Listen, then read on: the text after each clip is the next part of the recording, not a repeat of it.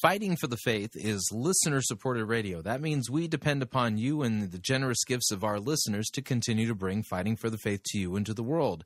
If you don't already partner with Fighting for the Faith, visit our website at fightingforthefaith.com and click on one of our friendly yellow buttons. One says join our crew, the other says donate. When you join our crew, you're signing up to automatically contribute $8.95 every month to the ongoing work and mission of Fighting for the Faith and Pirate Christian Radio. If you want to specify the amount, you click on the donate button or you can make your gift payable to Fighting for the Faith and then send it to Post Office Box 508, Fishers, Indiana, zip code 46038. And let me thank you for your support. We cannot do what we are doing here without it. And now, on to the program.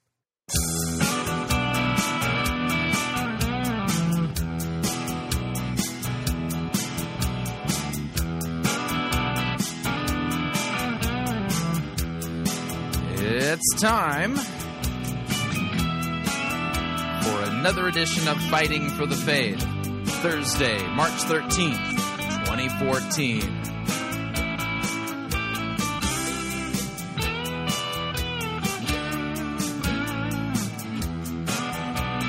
Oh, yeah. I'm going to be all over the map today.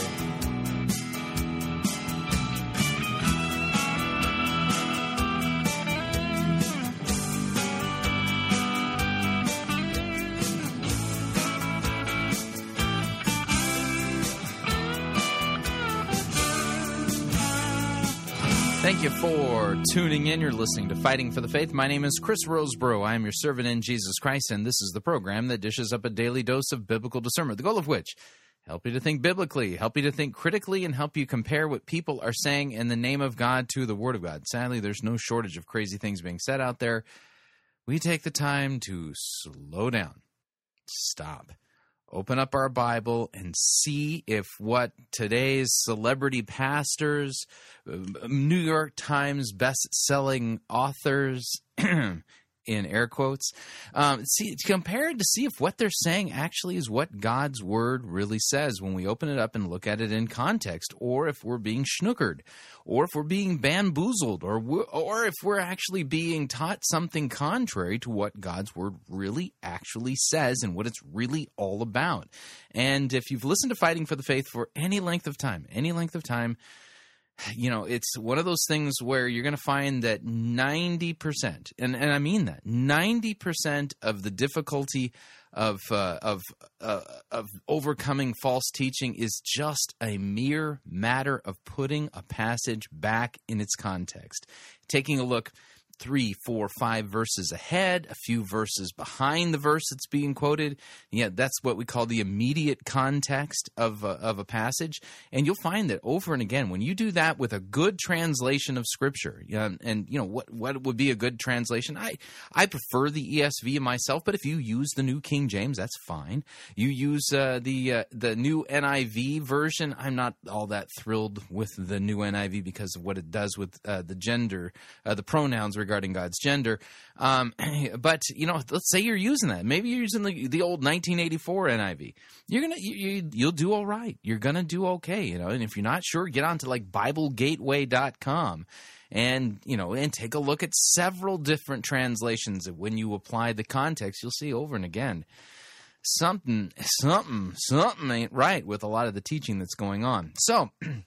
Here's what we're going to do today.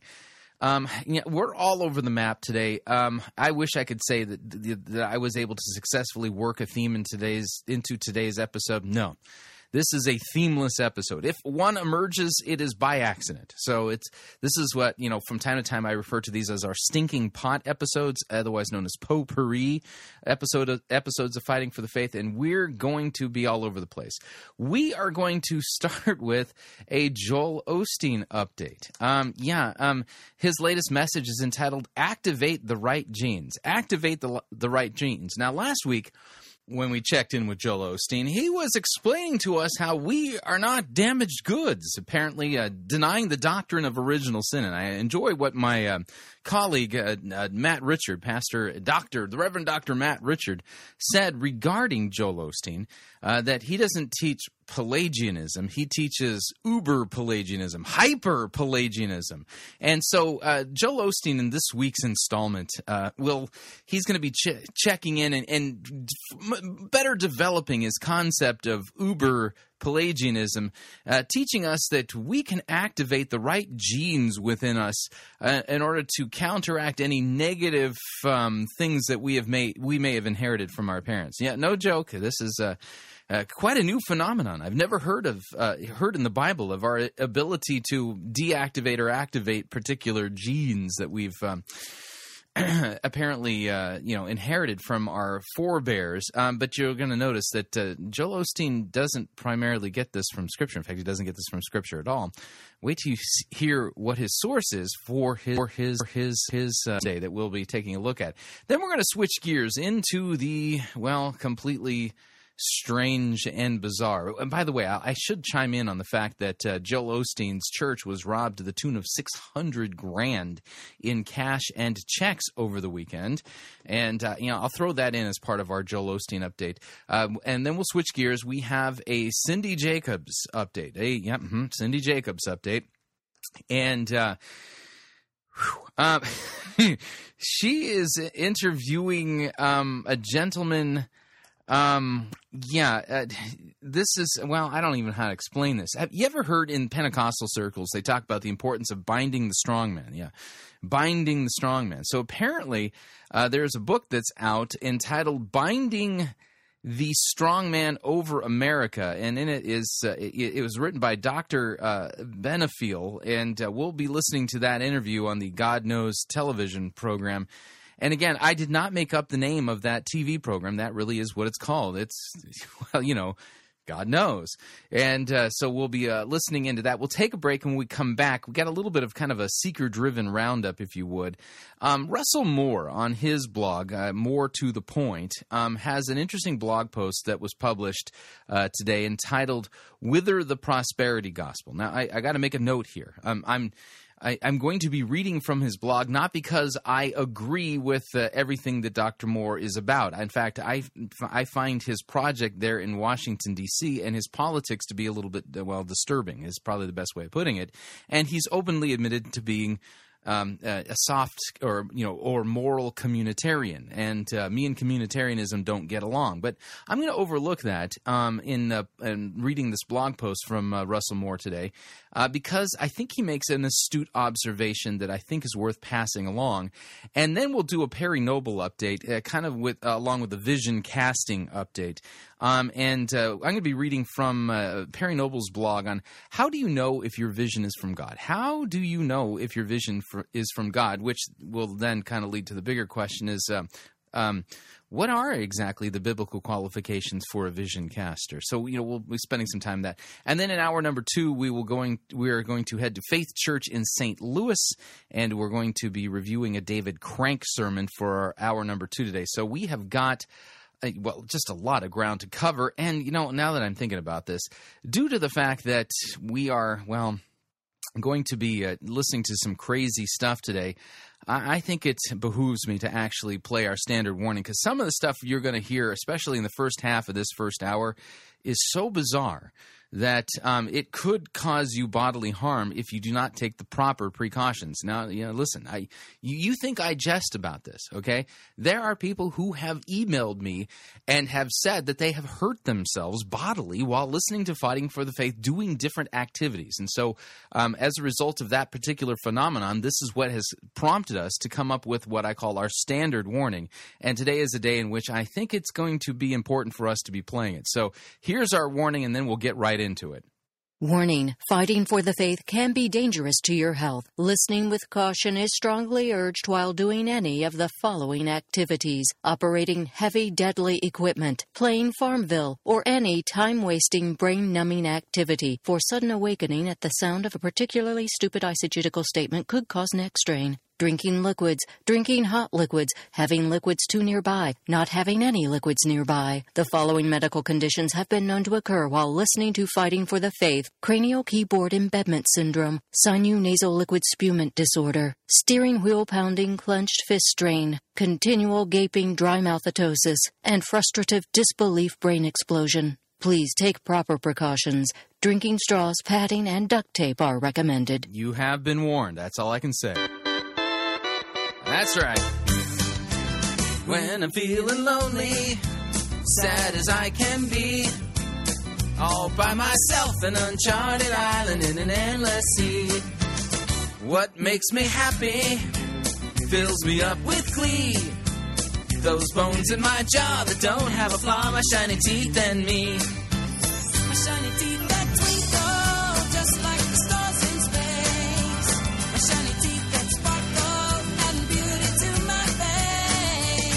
shiny teeth that glisten just like a Christmas tree. You know to walk a mile just to see me smile. Woo! Shiny teeth and me. That's right. That's Chip Skylark and our uh, my shiny teeth and me. That's our Joel Osteen update music. Now, this week's message from Joel Osteen is entitled "Activate the Right Genes." Activate the right genes, and unfortunately, he's building off of uh, well the heresy that he began to unpack in last week's message entitled "You Are Not." damaged goods, where he teaches not only you know Pelagianism but uber Pelagianism, and building off of that, um, he now has this really interesting idea that you can activate or deactivate um, uh, genetic traits that are negative in your life, um, and he has a source for this, hmm and source isn't God's word. Um, here's the uh, Joel Osteen Ministry radio pro, not radio, television program from Lakewood out there in Houston. Here we go.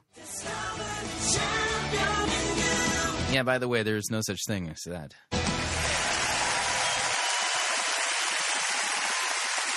Well, God bless you, and thanks for letting us come into your homes each week. We love you guys, and if you're ever in our area, please stop by and be a part of one of our services. I promise you, we'll make you feel right at home. But I'm su- sure you would, but that's like the last home I want to be in. thanks so much for tuning in, and thank you again for coming out. And I'd like to start with something funny, and I heard about this pastor. He was raising money for a new auditorium. He said to the congregation, Anyone who will give a thousand dollars can pick out the next three hymns. Little old lady in the back raised her hand, said, Pastor, I'll do it. He was so excited. He said, Thank you so much.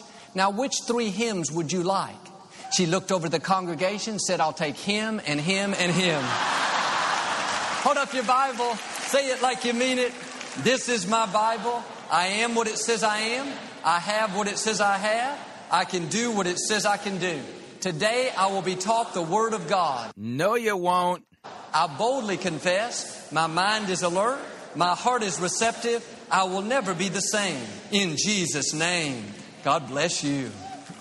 I want to talk to you today about activating the right genes. Mm-hmm. That's his leadoff. So after his uh, standard joke, which is always so cute, um, we now have his thesis sentence. I want to talk to you about activating the right genes, and you know, it would it would make you want to like you know go to your Bible program on your laptop or your tablet and type in you know activation, you know genes, and and you'll find that um, gene activation is nowhere found in the Bible, nowhere. Hmm. So where is he getting this from? Okay, and you know, you think, come on, Chris, really, the Bible doesn't talk about the doctrine of gene activation. Really, it doesn't. Don't believe me? Go to BibleGateway.com. You know, use a good translation. Type in gene activation for a Bible search, and it'll come up zero, zero results. Okay, yeah. so, where is he getting this from? What is his source of authority for this particular teaching, and I should say doctrine.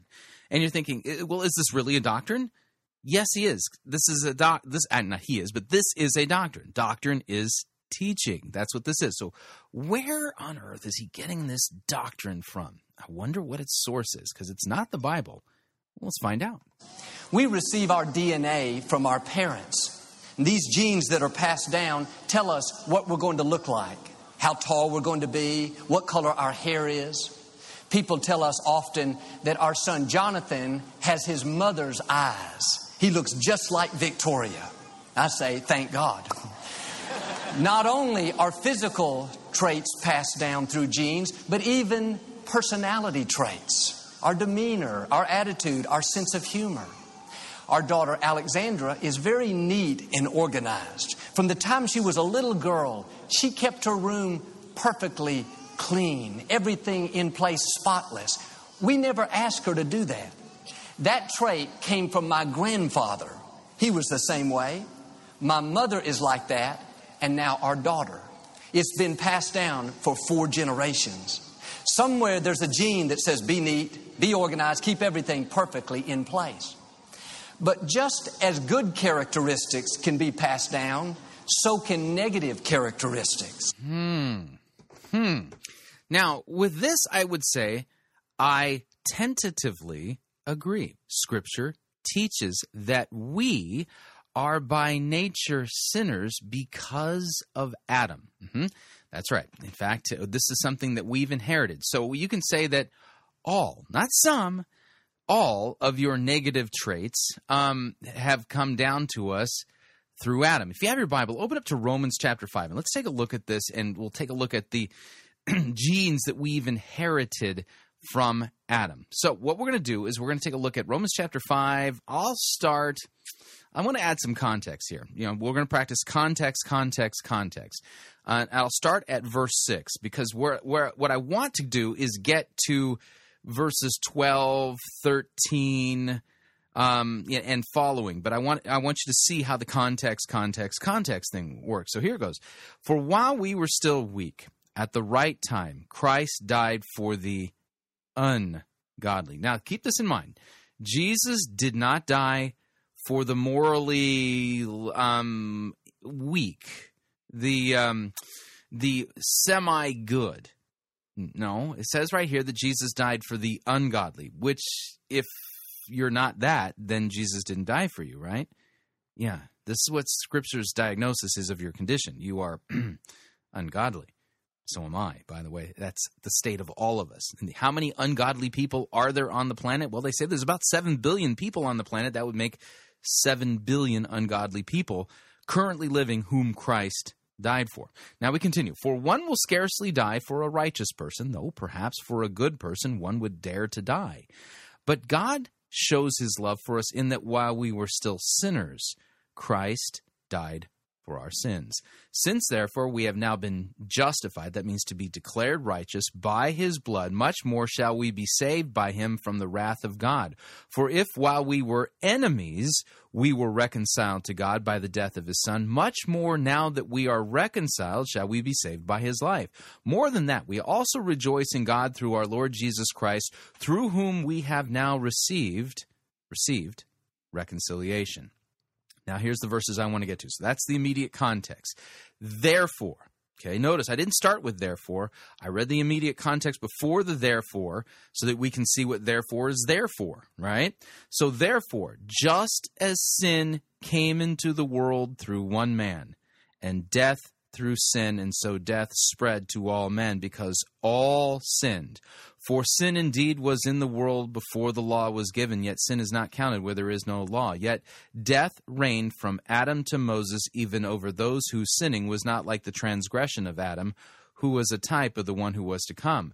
But the free gift is not like the trespass. For if the many died through the one man's trespass, much more have the uh, have the grace of of God and the free gift by the grace of the one man Jesus Christ abounded for many.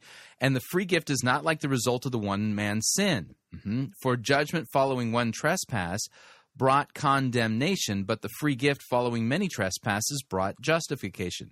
For if because of one's one man's trespass death reigned through that one man, much more will those who receive the abundance of grace and the free gift of righteousness reign in life through the one man, Jesus Christ. So that's one passage that you could clearly go to and say, okay, so we've inherited our sinful nature, and the reason why we die. And uh, I need to back up for a second. The we are sinners not because we sin. We sin because we are sinners. Big difference. Okay, you flip those two, and you're going to think that you can solve your sin problem by stopping sinning.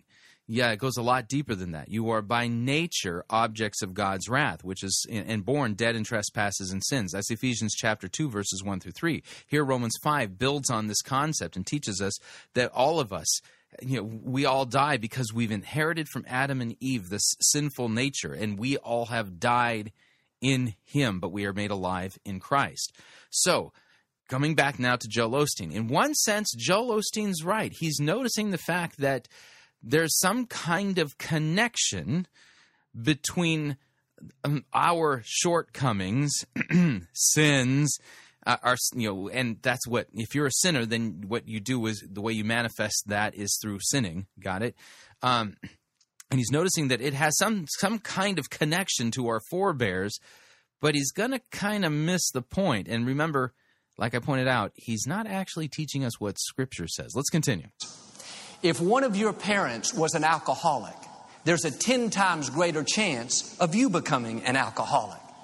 And for years we thought, well, too bad. It's in my genes. Depression, addictions, low self esteem, nothing I can do about it. But recently, researchers have discovered something they call epigenetics. That word means on top of the genes. That's his source, epigenetics. What they found is just because a gene has been passed down doesn't mean that it has to be activated. It can be affected by your decisions, by your environment, and by your experiences. Now, while we cannot deactivate what color our hair will be or the shape of our eyes, there are certain genes that we can, in effect, turn on or turn off. Now, again, the Bible doesn't teach this. Where did he get this?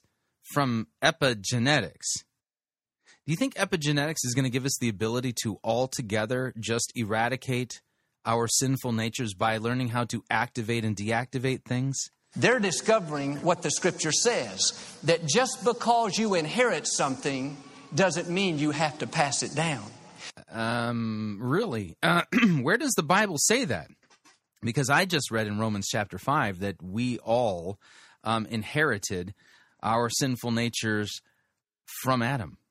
hmm Or as fir- uh, 1 Corinthians 15 says, For as in Adam all die, so also in Christ all shall be made alive.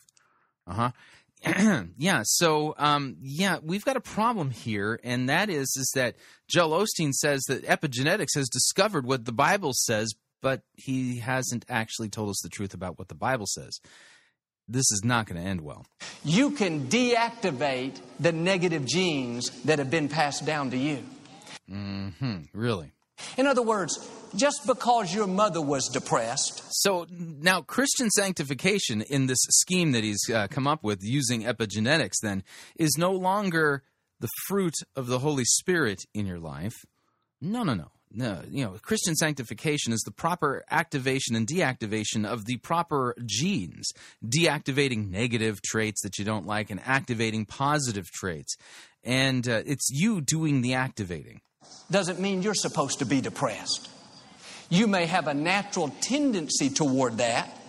What you have to do is turn off that gene, deactivate it. Don't pass it down to your children. Mm-hmm. And the Bible tells us we can do this where? It's easy to use it as an excuse. Well, mama was depressed, grandmother was negative, great grandmother was a complainer. Joel, that's just who I am. No, that is not who you are. You are a child of the Most High God. And just as you got your physical DNA from your earthly parents, you got your spiritual DNA from your Heavenly Father. And where are the Bible passages about all the spiritual DNA stuff that I'm supposed to activate? He put in you genes of joy, Mm-hmm. Joy genes, right. genes of strength, Strength genes. I apparently am lacking in those. genes of peace, genes of victory. Victory genes. Oh, wow. Wait a second. Aren't isn't there already a brand of blue jeans called Victory? Now you get to choose which genes come alive. Mm-hmm. You may have had a lot of negative baggage passed down to you in your family line or addictions, divorce, depression, low self esteem. Don't be passive and just accept it. Mm-hmm. God has raised you up to put an end to it. Mm-hmm. Again, uh, now this might sound like, oh, this is some amazing advice here. Can you believe this? He's he's found uh, the cure for sin in the, in the science of epigenetics. All I've got to do is activate the right genes and deactivate the wrong genes. Okay, sure. Go ahead. Tell me how you activate and deactivate genes. Do you have to go to a laboratory for this? Does somebody have to draw blood and then sit down and do a genome thing on you to figure out where your negative genes are so that you can deactivate those? I mean, do you is there some kind of chemical compound that you need to apply to your life and learn how to manipulate using sonic brain power? I mean, I, I, I mean, I mean, this sounds great and all, but um, you know, the devil's always in the details. So um, again, um, how exactly do you activate and deactivate um, the right genes and the wrong genes? You got to draw the line in the sand and say, that's it. hmm So I go out to the beach and I take a stick and draw a line in the sand and say, "That's it," and that's how I activate or deactivate genes. Yeah, that's helpful. I'm turning off the depressed gene. Uh-huh. So that's how you do it, huh? I am not going to live my life discouraged. This is the day the Lord has made. I- So just saying this is the day the Lord has made is going to cause all those negative genes to all of a sudden go, and you know they're going to uh, there's not going to be any more power to them, n- no blood flow or anything like that, and you're going to go, wow, I feel so much better. I, who knew that all I had to do in order to activate positive genes was to say, this is the day the Lord has made. I am going to choose to be happy. What are you doing? Deactivating the depressed gene. Uh-huh. Where in the Bible does it say that if I say positive, flowery things about myself, that that's going to deactivate negative genes? This is absurd. You're turning it off. Uh-huh. Why don't you turn off the negative gene? Yeah, why don't I turn off the negative preacher who's teaching false doctrine? In fact, I think that's what I'm going to do. Yeah, in fact, I'm running a little long here on this segment. Ooh, this is going to change our, our program up a little bit. Uh, let's go ahead and take a break. If you'd like to email me regarding anything you've heard on this edition or any previous editions of Fighting for the Faith, you can do so. My email address is talkback at fightingforthefaith.com or you can subscribe on Facebook, facebook.com forward slash pirate Christian or follow me on Twitter. My name there at Pirate Christian. Quick break when we come back. We got a Cindy Jacobs update, and I think we'll do our Perry Noble update and save the Russell Moore thing till tomorrow. Stay tuned. We will be right back.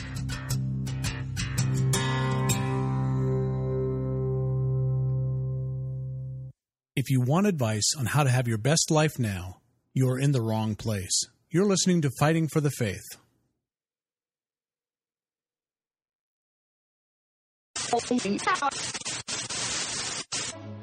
You're listening to Pirate Christian Radio. We'll be taking your false doctrine now.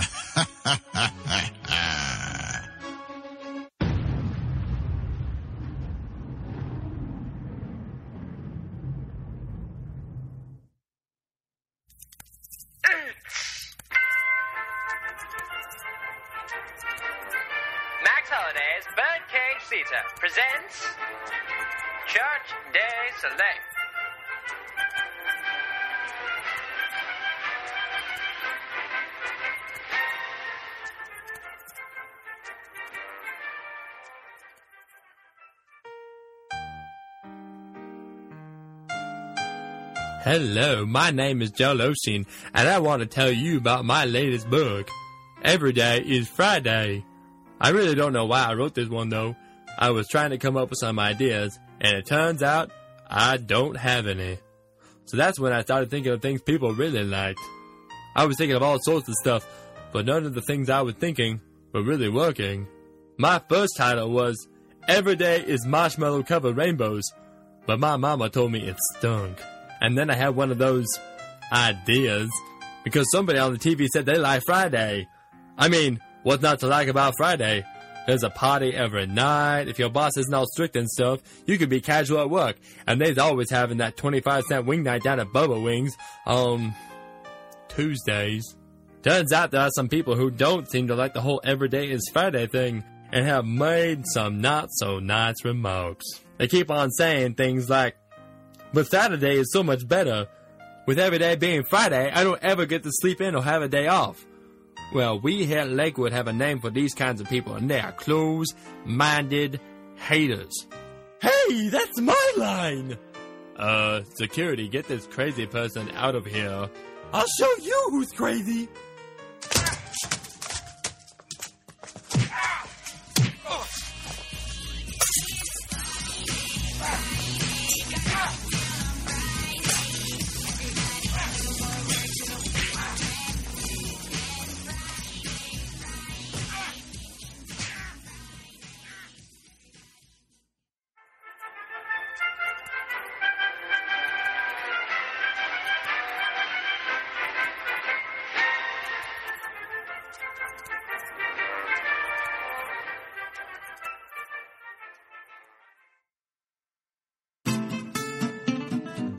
Pay more for travel than you need to.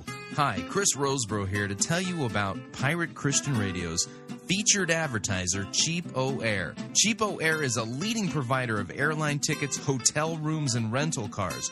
Cheap O Air has extensive partnerships with the top travel brands in the world. Now, whether you need to travel for business or for pleasure, Cheap O Air can help you save money. And if you visit our website, piratechristianradio.com forward slash cheap, we have a promo code that will save you an additional $10 off of Cheapo Air's already low prices.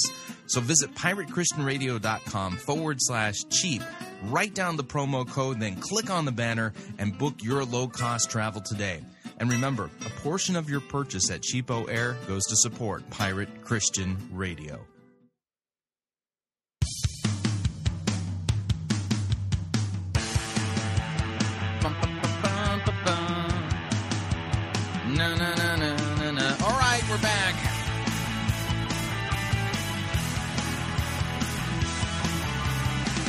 Warning listening to Fighting for the Faith could cause you to become supremely dissatisfied with Joel Osteen's preaching.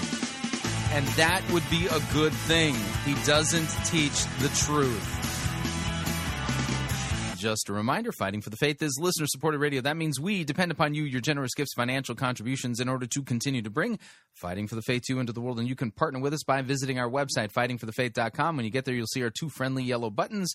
One says donate, the other says join our crew. When you join our crew, you are signing up to automatically contribute $8.95 every month to the ongoing work and mission of Fighting for the Faith and Pirate Christian Radio. It's a great way to support us. Of course, if you would like to specify the amount that you would like to contribute, you could do so by clicking on the donate button, or you can make your gift payable to Fighting for the Faith and then send it to Post Office Box 508, Fishers, Indiana, zip code 46038. And let me thank you. Thank you, thank you, thank you for your support. We cannot do what we are doing here without it. Okay, moving along, we have a uh, an update from Cindy Jacobs and the New Apostolic Reformation Gang. That requires us to do this. Chief, what do you want to do tonight? The same thing we do every night, Pinky. Try to take over the world. The Pinky and the Brain. Yes, Pinky and the Brain. One is a genius, the other's insane. They're laboratory mice. Their genes have been spliced. They're Pinky, they're Pinky and the Brain. Brain, brain, brain, brain, brain, brain, brain, brain. Before each night is done, their plan will be unfurled. By the dawning of the sun, and they'll take over the world. They're Pinky and the Brain. Yes, Pinky and the Brain. Their twilight campaign is easy to explain. To prove their mousy worth, they'll overthrow the earth. They're Pinky, they're Pinky and the brain, brain, brain, brain, brain, brain, brain, brain. All right, now what we're going to be listening to is well, it's pretty bizarre. This is the best way I can put it, but it's it's not so bizarre that you probably have never heard it. Okay, now you've heard the you know where Jesus talks about you know the strong man and you've got to bind the strong man, but that's all said kind of parabolically. Well, uh, the folks there at uh, God Knows TV, uh, well, God knows what they're talking about. Sure don't. Um, they are going to be discussing a book called Binding the Strong Man Over America. Binding the Strong Man Over America. Yeah, I, I can't um, even begin to explain what it is that you're about to hear. So it's best if we just let Cindy Jacobs set, the, set up the table for us and we'll just go with it. Here, here, here we go. Hi, welcome to God Knows. Oh, we have such a great show today. We have our, our good friend, Dr. John Benefiel, and he's the author of Binding the Strong Men Over America. Let me tell you a little bit about John. He pastors a great Church of the Rock, Oklahoma City, Oklahoma. That's an amazing not only church, but gathering place that the word of the Lord has gone forth for America. Chuck Pierce, Dutch Sheets, many others, including uh, yours truly, have gone up there. And Mm. Yeah, that's um. Well, how do we put this uh, politely? That's quite a uh, a hit parade of uh, heretics that you say uh, you know have uh, visited and spoken at this man's church. Okay. I, I would have to say it's one of the few places that if you really want to go give a word, that there's such an open heaven. John actually started out as a financial planner, uh, has a master's degree in that, and God called him to preach. But he still does a lot working uh, with networking and business leaders as well. And he published his first book, Binding the Strong Man Over America, recently. And Dr. Wagner, Peter Wagner, says this is one of the most amazing and rewarding books I have ever read. Best book on. C. Peter Wagner. oh boy. Yeah, one. He, I think he's a, he's a retired apostle. I think he's a apostle emeritus now. Warfare, and he has read a few. Believe me. Well, welcome, John. Thank you, Cindy. Thank you, Mike. And Always we, happy to be with you. Yeah, you know they say old friends are good friends, Yeah. and so glad to have you here. And we had Dutch Sheets on recently, and mm-hmm. We're all just buddies. You know, we're Mm-hmm. All traveling buddies, and You've been with us, I don't know how many times. yeah, so it's Not really, enough, though. Thank you. Really great. Well, you know, on the last program, we were talking about healing the land, and in your book, this great book. One of the subtitles of it. Yeah, yeah. The is uh, healing the land, transferring wealth, advancing the kingdom of God, binding the strong man over America, and. Uh, you know, we talked on the last program a little bit about healing the land, and I would like to get into something that you talk about uh, in the book that is so significant the strong man binding the strong man over America. Like, why did you write the book? What what was behind it? Well, Cindy, I wanted to see, I, as you do, and Mike, I want to see our nation come back to the Lord. Right. And we have an enemy. Mm-hmm. And you know the Bible says in Ephesians six twelve, we wrestle not against flesh and blood, Mm-hmm. but against principalities, powers, rulers of the rulers of the dark, of the dark, the darkness of the heavenlies. Mm-hmm. So as Christians, we have to learn how to deal with the unseen realm. Yeah, good point. And I think a lot of Christians would give that would say, yes, I believe that, and they they really think they really do believe it. But there's a difference between believing it on paper versus acting like it's true. yeah. And the Bible says in in Matthew twelve twenty four that Baal, I'll explain that in a minute, but Baal is the ruler of the demons. Mhm. And It says Beelzebub, but uh, when I looked that up years ago, I thought, well, it says uh, Lord of the Flies, and I thought, well, I, fly, I don't like flies, but they don't bother me all that much. Mhm. What I didn't understand was it was Beelzebul. It's one of the hundreds, if not thousands, of names of this entity called Baal. Mm. Baal, in my opinion, as I see it, is the false or counterfeit Jesus. Mm. It was said about Baal that his father's name was El. Well, that's one of our God's names. Mhm. And that Baal died and was resurrected. Well, that's a false Jesus. It's a counterfeit, th- yeah. th- my best understanding is this that just as Jesus is the executor of the Father's will, Baal is the executor of Satan's will. Sa- Now, notice something here. Uh, he has something in common with Joel Osteen. Where is he getting this from? He's not really actually getting it from the Bible. And what he's doing is actually um, kind of misquoting scripture here and then engaging in a lot of speculation. Listen, you don't want to go beyond the text. You don't want to go beyond the text. Stick to the text. Now let's take a look at the passage that he's referencing. It's in the Gospel of Matthew, chapter 12, and we'll start at verse 22. Here's what it says So then a demon possessed man who was blind and mute was brought to Jesus, and he healed him, so that the man spoke and saw. And all the people were amazed and said, Can this be the son of David? They're thinking, this man, this guy's miracles are a lot like what we were led to expect from oh, the Old Testament regarding the Messiah, right? So, but when the Pharisees heard this, they said, Oh, it's only by Beelzebub, the prince of demons, that this man casts out demons. Now, I'm going to point something out here. Matthew 12 24 actually doesn't emphatically teach that Beelzebub is the prince of demons. What this text shows us is that the Pharisees believed Beelzebub to be the prince of the demons. And that's a big difference. Now, notice the, the Pharisees, you know, they have an interpretation for Jesus' ability to heal, right? Was their interpretation correct? No, it wasn't. It wasn't correct at all. They claim that Jesus healed by demonic power. And so this is what the text says. Now, so it was the Pharisees who said, and this is a direct quote from them, but when the Pharisees heard it, they said, quote, it's only by Beelzebub, the prince of the demons, that this man casts out demons. Now, this does not mean that the Bible teaches that Beelzebub is the prince of demons, at least not in this passage.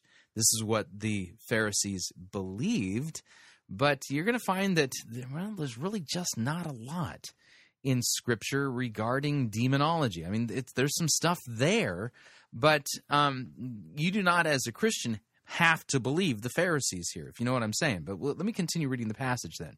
So then, knowing their thoughts, he, Jesus, said to them, Every kingdom divided against itself is laid waste, and no city or house divided against itself will stand. If Satan casts out Satan, he's divided against himself. How then will his kingdom stand? If I cast out demons by Beelzebub, by whom do your sons cast them out? Therefore, they will be your judges. But if it is by the Spirit of God that I cast out demons, then the kingdom of God has come upon you. Or, how can someone enter a strong man's house and plunder his goods unless he first binds the strong man? Then indeed he may plunder his house. Whoever is not with me is against me. Whoever does not gather with me scatters. Therefore I tell you, every sin and blasphemy will be forgiven people, but the blasphemy against the Spirit will not be forgiven. And whoever speaks a word against the Son of Man will be forgiven, but whoever speaks against the Holy Spirit will not be forgiven, either in this age or in the age to come. Now, that's the whole context of this passage. Notice here um, that Jesus here is talking about how can Satan cast out Satan, okay? And he goes on, he says, or how can someone enter a strong man's house? Jesus here is speaking metaphorically, and he's not saying, oh, you know that uh, we have that there's strong mans over America and things like that. No, no, no, no, no. Okay, you can if we're talking metaphorically here, who's the strong man? Satan is. Who's the one binding the strong man? You? Me? Cindy Jacobs? Mr. Benefiel? No. Who is the one who just bound the strong man and plundered his house? Answer Jesus. Jesus just bound Satan and plundered Satan's goods and released from captivity a man who was demon possessed. Who is the one who binds the strong man? It's Christ. Not me, not you, and anything else. So, what's happening here in this video that we're listening to is an inability to pay attention to details of biblical texts. And um, now we've got a real problem. Let's continue to see what happens here in this video with this theology. Satan is the evil counterfeit of our God, and, and Baal is the evil counterfeit of Jesus. So the Bible, you know, Paul wrote about this in Second Corinthians. He said, he said, you happily put up with what anybody tells you, even if they preach a different Jesus. Wow. So, hmm Which is weird because um, Cindy Jacobs isn't exactly known for sound theology. Now, is she? Now, I'm going to fast forward a little bit where um, Mr. Benefiel will actually explain a little bit more about this strong man, this Beelzebub, this Baal over America. Now, I'm going to fast forward just a little bit ahead into the interview so we can get more of the details about binding the strong man and, and Baal and Beelzebub and all that kind of stuff. Here's Cindy Jacobs to kind of further along the topic. If we're going to heal a nation, let me talk to you just a second. If we're going to heal a nation, if the Bible says, this is Matthew um, uh, 12, 29, how can you enter a strong man's house and plunder his goods unless he first bind the strong man? And then after the strong man is bound, then he will plunder his house. And so, you know, it's very interesting. This is clear. And does the Bible know? This passage isn't about us healing a nation. Yeah, this, this is uh, people who have no concept what the Bible is about, trying to figure out what it's about, and they're not paying attention to what it's actually saying. Talking about. And so we need to ask ourselves questions. We need to say, if we're going to bind the strong man, what is a strong man? Well, the Yeah, but- context of this passage. Again, the context of this passage makes it clear that Jesus is the one who bound the strong man and plundered his kingdom, eh, releasing that poor demon possessed guy from the clutches of Satan himself. John said earlier was Beelzebub being the ruler of the demons. Yeah, so it's not so much as does the Bible know what it's talking about? The real issue is do we know what the Bible's talking about? Yeah. Because, Uh, no, you don't. John, you know, the, the average American, even the average American in the pew, the Christian, are not have not been taught an understanding uh, of any this of the spirit realm. Mhm. You know, we deal with the individual and individual sin, but many times we've forgotten to, to highlight that there's a thing called corporate sin. Yes. And corporate sin can really impact a nation. Last program, we were talking about how this is manifested as it relates to the Native Americans and Native peoples, and and uh, what using that as an example of how when one people group wrongs another people group, that there are consequences of that. And then we went back mm-hmm. to the Old Testament example of, of Saul and the Gibeonites in the time of David. So uh, as as we were talking between programs, we were talking about the need to do spiritual archaeology. In other words, not only The need to do what? Spiritual archaeology, really? How do you do that? What tools do you use? need to understand this concept, but many times we don't go deep enough to, to find out, okay, what is really given Satan a legal right You're right. to, to keep us from walking in the blessing that God has for us. And this is mm. So Satan apparently has a legal right to keep us, the United States of America, from walking in the blessing of God's favor, and we don't know this because we haven't done enough spiritual archaeology. you can't make this up. just an American issue. This is a global issue. Yeah, what what allows the strong man to rule? so sorry. Oh man, this is just utter nonsense. Did she did she ask that question with a straight face? I have no idea why she would do that unless she actually thinks that this is real. So you began a study about this Baal after that time, and God really gave you this assignment, didn't He? to- hmm yeah, right. Uh, this assignment came all the way from the top.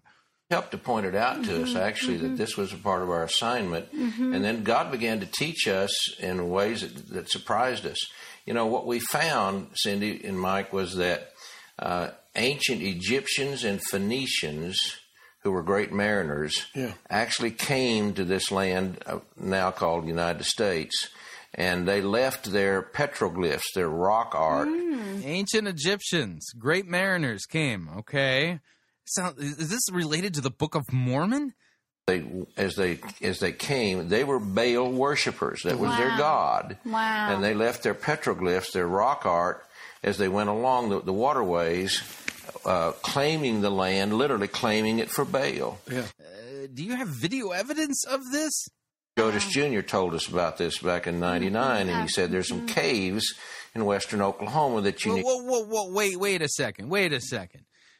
You just said that the Phoenicians and Egyptians, who were great mariners, came to North America and went along the coast, claiming this land for Baal. And then the, the next word out of your mouth was petroglyphs in caves in Oklahoma. Now, I don't know if you've noticed this, but Oklahoma is not on the eastern seaboard. hmm you know those great they were such great mariners they sailed right into oklahoma that is amazing Go check out. He said that that's that's at least 3,500 years old. Wow. And we're not making this up about the ancient Egyptians. Right, Ancient Dr. right. Barry Fell, who was a Harvard professor, wrote a book, America BC, back in the Mhm. 70s, that details dozens, if not hundreds, of places across the United States and other places in the world, too. Yeah, Texas too. Don't we have Oh, yeah, lot Te- bell caves? Y- here? yes. Yeah. Well, in Mexico places. too. We were just in Yes. Mexico at, at one of their. Uh, well, it's not an archaeological museum, but uh, they're Okay, so they're doing spiritual archaeology, and they found traces of um, ancient Egyptian and Phoenician mariners who claimed the entire continent for Baal. And see, well, there you go. That explains it. That's the strong man over America. And that's why we're not experiencing God's blessings and why there's such evil going on here. It's because of those rascally ancient Phoenicians who came and just cursed our whole land. And so I'm so glad these people have come and finally have figured out spiritual archaeologically how to save us from the strong man. Oh, this is ridiculous. Okay. Do you know why there's so much sin in the United States? It's because the United States has 300 million sinners living in it. it's kind of that simple. And the church, rather than proclaiming repentance and the forgiveness of sins, is listening to wingnuts like Cindy Jacobs and Mike Jacobs who are sitting there going, well, you think the reason why there's so much evil going on out there is because there's Baal worshippers and those Phoenicians. You know, they were such good mariners, they sailed right into Oklahoma and and took Oklahoma for Baal. Can you believe that? I can't. We gotta we gotta bind that strong man because he's like all over Oklahoma. okay, okay. I'm sorry. I, gotta, grab my composure here. I gonna lose it here. I'm going to switch gears. I we I want to get to the Perry Noble piece before we go to the break, and uh, I'll save the Russell Moore piece for tomorrow. But that is, one of the most ridiculous stuff I've ever heard, and it pays no attention to what the Gospel of Matthew chapter 12 was actually saying, what Jesus was really meant by that metaphor of the strong man. Whee! All right, moving along. It really doesn't matter what I do, what I do, as long as I do it with a flair. What effect a little smoke is with a dash of hocus pocus and the scent of burning sulfur in the air. I'm a fraud, a hoax, a charlatan, a joke, but they love me everywhere.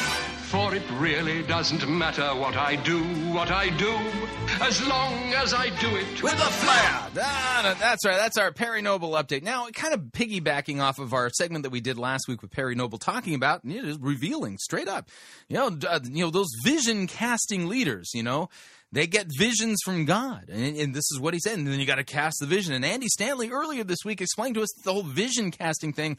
Well, that's not an individual responsibility; it's a team sport. Which then kind of begs the question: How do you know if your vision that you're casting, that you've claimed to have received from God, is actually a vision from God? Well, thankfully. Perry Noble has taken the time to write a blog post about this, and it's entitled, How Do You Know If Your Vision Is From God? Now, now, before I read Perry Noble's um, you know, answer to the question, how do you know your vision is from God? I would like to ask a few tough questions. Okay, um, so here's um, question number one. Okay, what are the biblical qualifications for a vision caster? Okay, where can I go in the Bible to find the biblical qualifications for a vision caster? Now, I know where I can go to find the biblical qualifications for an elder, a pastor. I know where I can go. You just look at the pastoral epistles, First and Second Timothy, Book of Titus. The the, uh, the qualifications for a pastor are clearly laid out. Where in the Bible can I go to find the qualifications for a vision caster? I'm not familiar with that particular office. Okay. Um, now, here's the next question. Now, does the gift of casting vision, now, does that come by the laying on of hands? Or does God just zap the visionary? I, I, I really would like to know because, you know, I, how do you receive the gift of, of uh, casting vision? And so this is um this is uh, inquiring minds would like to know. Okay, so here's the next question I have. So you know when you cast vision, you're you're claiming to receive a vision from God. Um, when somebody questions or doubts a vision that a vision caster claims to have received from God, are they committing a mortal or a venial sin? Mm-hmm. That's yeah, that's right. Think about this. You know, when so if you question or doubt a vision that a vision caster is casting, in fact, how does that how does that thing go? How many ca- how many visions would a vision caster cast if a vision caster ki- you know anyway. So when somebody questions or doubts a vision that a vision caster claims to have received from god are they committing a mortal or a venial sin? This i think this is important stuff that we need to uh, uh, be asking okay? Next question okay? So um do vision dissenters do they go to purgatory or are they just thrown into the lake of fire? Now, the reason I ask this is because it's very clear that uh, vision dissenting will get you get the get you run over by the bus.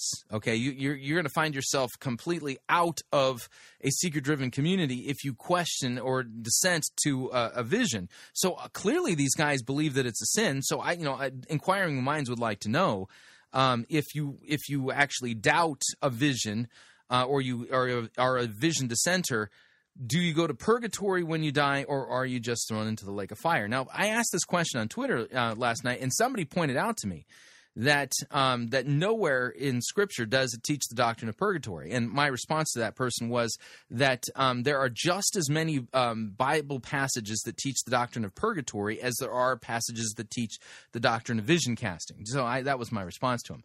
Okay um, and so um, now here's the next question. Okay, so what are the biblical tests to verify whether or not a vision that a vision caster is casting is legitimately from God? Where can I go to the uh, to in the Bible to find the test to see whether or not a vision caster is casting a vision that comes from God or if we're being deceived? Okay. Um, let's see here. Um, yeah, and you know, just kind of my last thing here and that's this. Um, I've noticed that I'm having a very difficult time, and I mean that in, in the truest sense of the word. I'm having a very difficult time finding the passages um, that that answer these questions anywhere in the Bible. I wonder why that is. Could it possibly be that nowhere in the Bible does it teach vision casting at all? Hmm? Just you know, I, I, throw it out there as a question for you to consider. So now let, us go on to uh, uh, Perry Noble's blog post. And the question is, how do you know if your vision is from God? Okay, so um, Perry Noble says, Great question. Here are a few suggestions. Now, notice he doesn't say biblical passages. And yet, Perry Noble in this blog post does not say, okay, here's what the Bible says about vision casting. Here's and here's how we know. He says, here are a few suggestions. Suggestions? I mean, really? All you got are suggestions? All right, so uh, suggestion number one from Perry Noble if you feel confident that you can accomplish what is in front of you with no problem at all, well, then you didn't hear from God. Mm-hmm. No biblical passage is cited to back that up. Okay, suggestion number two. If no one is angry at you, then you didn't hear from God. Mm-hmm. Again, no biblical citation is provided. Next, if you don't have to ask anyone to sacrifice to make the vision come true, well, then you didn't hear it from God. Uh huh. All right. If religious people are not steaming at you, blogging about you, and or leaving your church, then you didn't hear it from God. If you have the money in the bank to do what God has asked you your church to do, well then you didn't hear it from God. And if every step is perfectly designed and nothing happens to totally throw you off along the way, well, then you didn't hear from God. And if somebody doesn't try to talk you out of what you are about to attempt, then you didn't hear it from God. And if you don't stay up at night thinking about the vision, then you didn't hear it from God. And if your vision is in contradiction to God's word, and by the way, vision casting itself is. Isn't that weird? Um, then you didn't hear it from God. In other words, I would just basically make the argument that because vision casting is contrary to God's word, vision casting isn't from God, and those who claim to be receiving visions to cast to their congregation didn't hear it from God. That would be my conclusion. So there you go. I mean, there's Perry Noble discussing how do you know if your vision is from God? And well, of course, vision casters believe their vision is from God. So there you go. Now, I'm envisioning that it's time for us to take our second break. so, uh, we're going to do that. If you'd like to email me regarding anything you've heard on this edition or any previous editions of Fighting for the Faith, you can do so. My email address is talkback at fightingforthefaith.com, or you can subscribe on Facebook, facebook.com forward slash Pirate Christian. Follow me on Twitter. My name there at Pirate Christian. Quick break. When we come back, a uh, David Crank sermon. Don't want to miss it. We will be right back.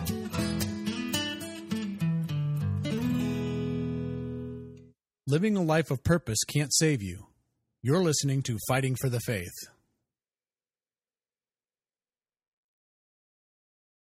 Pirate Christian Radio Theater presents Death of a salesman. Are ye a salesman? Why, yes, I am. Uh, Can I interest you in some.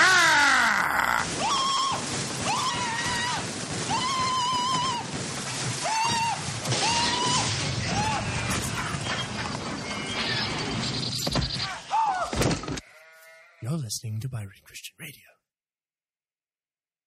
No, seriously.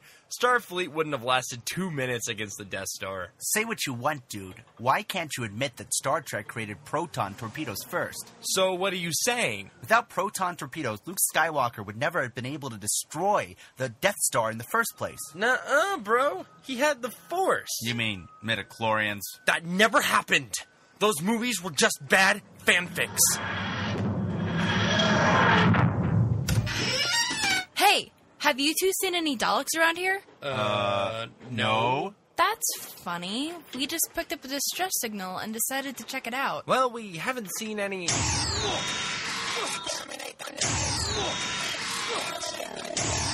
Come on, you two, get in! Run!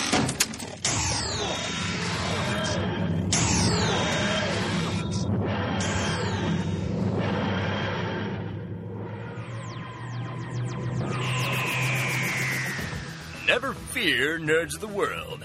It doesn't matter whether you're into Star Wars, Star Trek, or Doctor Who. ThinkGeek has something for almost every fandom around. Celebrate your love of all things nerdy by going to www.piratechristianradio.com forward slash geek. And by clicking on the ad banner, a portion of your purchase will go to supporting Fighting for the Faith and Pirate Christian Radio.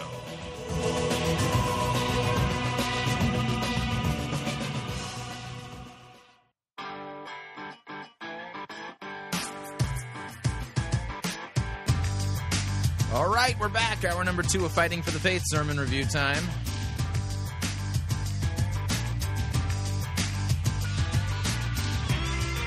Heading out to Faith Church in St. Louis, David Crank, who's going to be preaching, if he hasn't already done so, for uh, Steven Furtick. Yeah, he's going. To, he's, David Crank's going to be one of the special preachers at uh, Elevation Church. You know, birds of a feather, they say.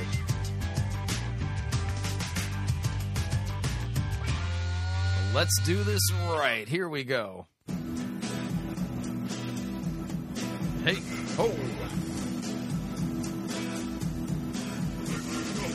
The good, the bad, the ugly. We review it all here at Fighting for the Faith. We're an equal opportunity sermon reviewing service. Today's sermon comes to us via Faith Church, St. Louis, Missouri. David Crank presiding, and the name of the message is Don't Lose Your Dreams. Now, if you were to just guess, you know, take a guess. Which passage do you think David Crank is going to be preaching from with a name like that? Don't lose your dreams. Which verse, passage of the scripture do you think this is uh, going to be based on? No, it's not Proverbs twenty nine eighteen. Without a vision, people perish. That's not what this. Uh, that's not the primary text for this uh, sermon. Yeah, First Kings 18 is the answer. First Kings 18, the story of um, uh, Elijah and the prophets of Baal, and uh, then it's going to rain again. Uh huh. Talk about missing the point. Yeah, I know. I, I heard you. Listen, I, that person in the audience, I just heard say, "Oh, come on, he, he can't really be serious about trying to." Yeah, he is. He really is. So let me go, let me go ahead and kill the music here. And uh, without any further ado, if you want to open up your Bible to uh, 1 Kings chapter 18, that's the uh, text that David Crank will be preaching from. Here is the sermon entitled Don't Lose Your Dreams. Here we go. Tonight, I want to talk to you about vision, envisioning things, seeing things on the inside of you over and over and over. And What is it with these guys and their complete obsession with vision and seeing things on the inside of you? It's it's weird being a visionary. Oh, You're- I, I know. It's got to be a really tough cross for you to bear. I mean, yeah, I mean, poor David Crank. It's so difficult for him because he's a visionary. You're partly in this world and partly in another world. In other words, you're always dreaming up stuff, telling other people about your goals, your aspirations. What's happening in your spirit is from God. The enemy, and you. all Yeah, I don't think so. I, I don't think what's happening inside of your spirit, David, is from God. And the reason I would say that is because there's no evidence for me to believe that what's happening in you is from God because you don't handle God's word correctly. If God the Holy Spirit were really the guy or the source of all these visionary ideas that you have, David, then why do you twist his word? And then why would God give you a grand vision if what you're going to do to his word is mangle it and butcher it and not teach it properly? The enemy, and you oftentimes hear me say this, the inner me tries to talk you out of what God's trying to talk you into. So, over the next 30 minutes, I want to let you know that uh, you're not normal. You can't be normal and go to church on Tuesday night. It's not normal. Ask any of your friends at work tomorrow, what'd you do last night? They, they didn't go to church. It's not normal. You're abnormal. Look at your neighbor and say, I'm abnormal. Come on, shout it again. I'm abnormal. Already, who is he preaching about? He's preaching about himself and preaching about them. Is he preaching Jesus? No, not at all. Come on, shout it again. I'm abnormal. Focus on the abs part, the abs normal. I'm abnormal. I'm abnormally healed, abnormally blessed, abnormally intelligent, abnormally favored. It's just not even normal, the kind of life that I am called to live. Now, a lot of times when, when God puts something in your spirit, the interesting thing about it is that if you get around the wrong people, they'll try to talk you out of. They'll say, well, nobody's ever done that. Isn't that weird? Because, you know, Perry Noble, you know, basically said you could tell a vision's from God if somebody tries to talk you out of it. Yeah, Perry Noble and David Crank are theologically somehow related to each other. Isn't that interesting? That's not normal. And then if you hang around normal people, you will become normal. I don't like normal. Normal is overrated. It's broke. It's discontented. It's average. Your dream has to be big enough for you and a lot of other people. I'm just talking right now to my spirit. I told my wife that today. I said, I'm so glad we were driving down the road with a lot of bills and a lot of problems and adversity and challenges and favor and, and supernatural breakthrough. And all this is going on at the same time. And I said, you know what I'm glad about? That our vision is big enough for somebody besides just us. hmm You know what's interesting as I listen to this? I, I liken this to the sweep of the dragon's tail from the uh, book of Revelation, where it talks about how the da- dragon swept a third of the stars out of the heaven. This is the kind of message that just is like the sweep of the dragon's tail. Totally gets you focused on yourself rather than Christ. My daughter, who's nine on the front row, who's about to come up on the stage because you're about to see somebody just real quick who's not even remotely normal. This girl is abnormally good looking, abnormally favored, abnormally blessed. This is her right here. Look at that. That is not a face that only a mother could love. Anybody could love that face. So I wanted you online to see her. I picked her up from school today and told her that we would go pick up her friend, Victoria. Went to Victoria's house, and she was in the midst of telling me about a dream. As soon as we, we I picked her up, she started talking. And we were in, on the way to her house, we started talking. She just won't stop talking, and that's why I know she, she'll pastor this church someday because you got to do a lot of that. We pulled up into her friend's driveway, and she was in the midst of So- telling me this dream. She's in. So your daughter's going to pastor the church someday? Yeah, God's word forbids that. We pulled up into her friend's driveway and she was in the midst of telling me this dream. She's into it about four sentences. She stops. She goes to Victoria. She opens the door for Victoria, gets in the back and gets in the back with her. And she said, I was telling my father about a dream. I thought, no, how are you doing? How was your day at school? She said, I had a dream. And I went to Katy Perry's con. This is a dream I had last night. I went to Katy Perry's concert and I was sitting on the third row. She had just come out with a new album and it had no bad language. And it was so great and it was so wonderful. And I paused because I felt bad because her friend, no hello, no how's your day, what's going on in your life? It's all about, hey, here's the dream that I had. And she said, I said, Ashton, wait a minute. Did your dream have me in it? No. I said, did the third row seats have Victoria in it? No. And right then and there, you know, it's just okay. I'm not putting her down. I'm just telling you, that's when I had that thought. I'm glad that your dream and my dream is bigger than just our dream. Your dream needs to include all kinds of people, employ all kinds of people, change all kinds of people's lives. Come on, somebody.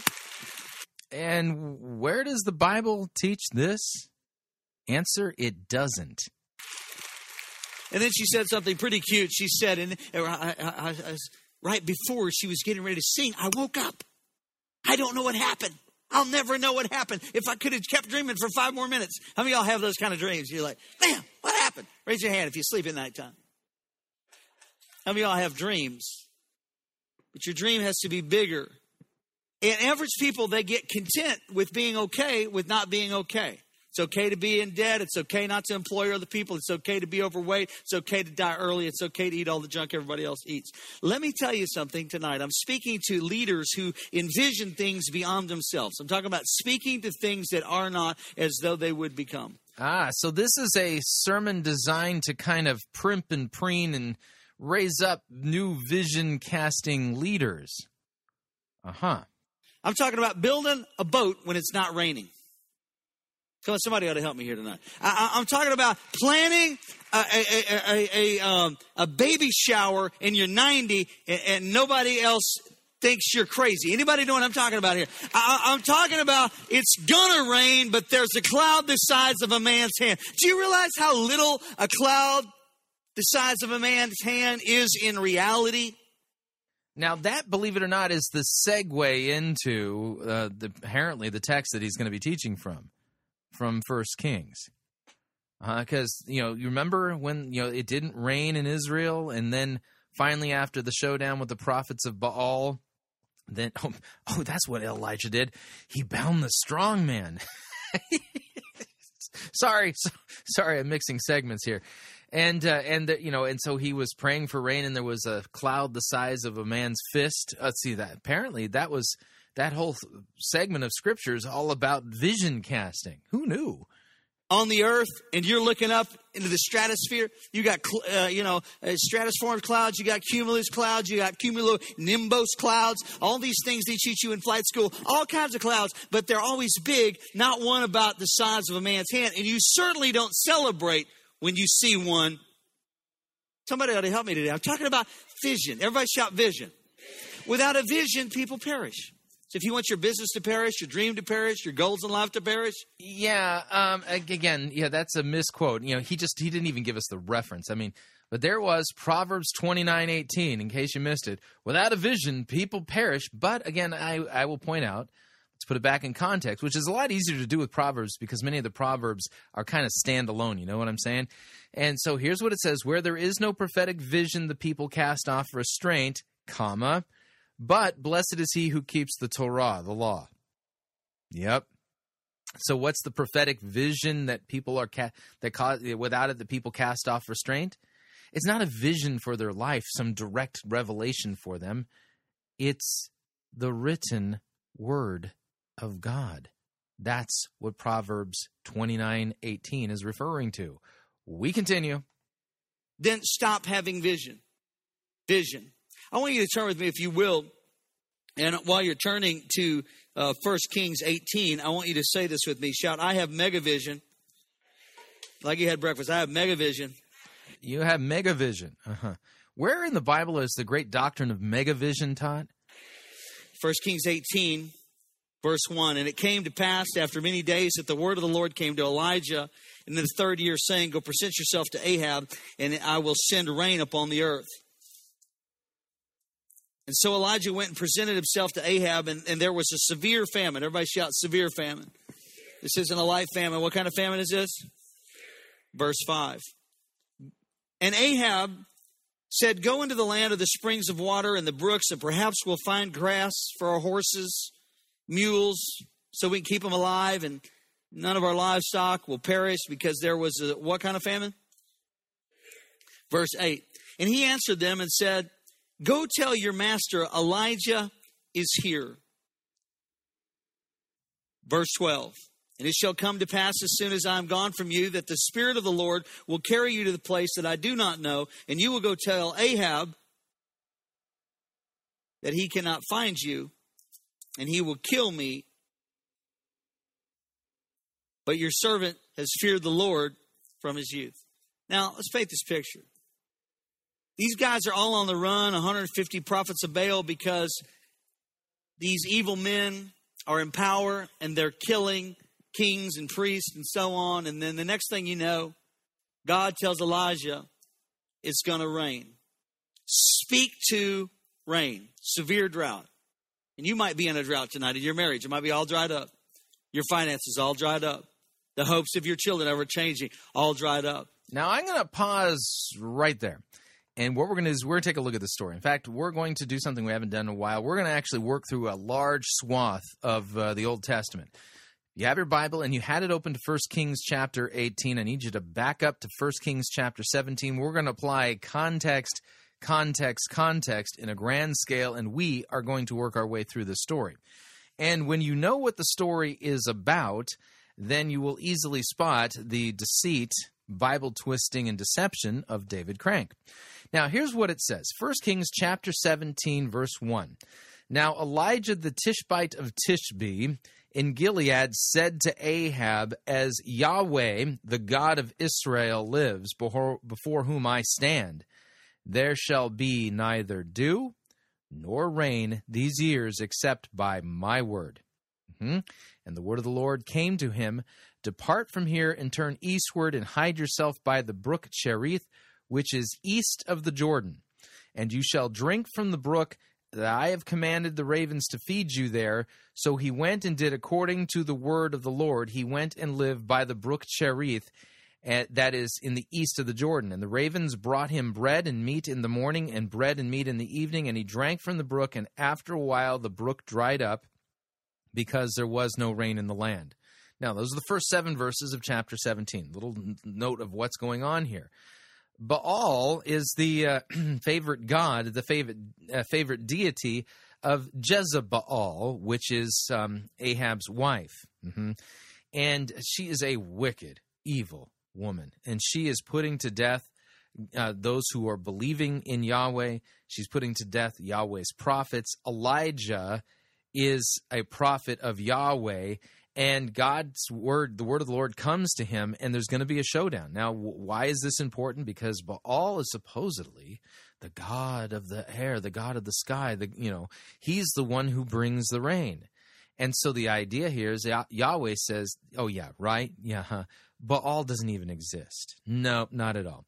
And so, because you think Baal's the one who brings the rain, I'm sending my prophet Elijah, and it's not going to rain until he says so to prove to you Baal is completely impotent. That's what's going on here. So Elijah shows up and he has a little talk with Ahab, Jezebel's husband, king of Israel, and says, Hey, it's not going to rain until I say so. And then he disappears.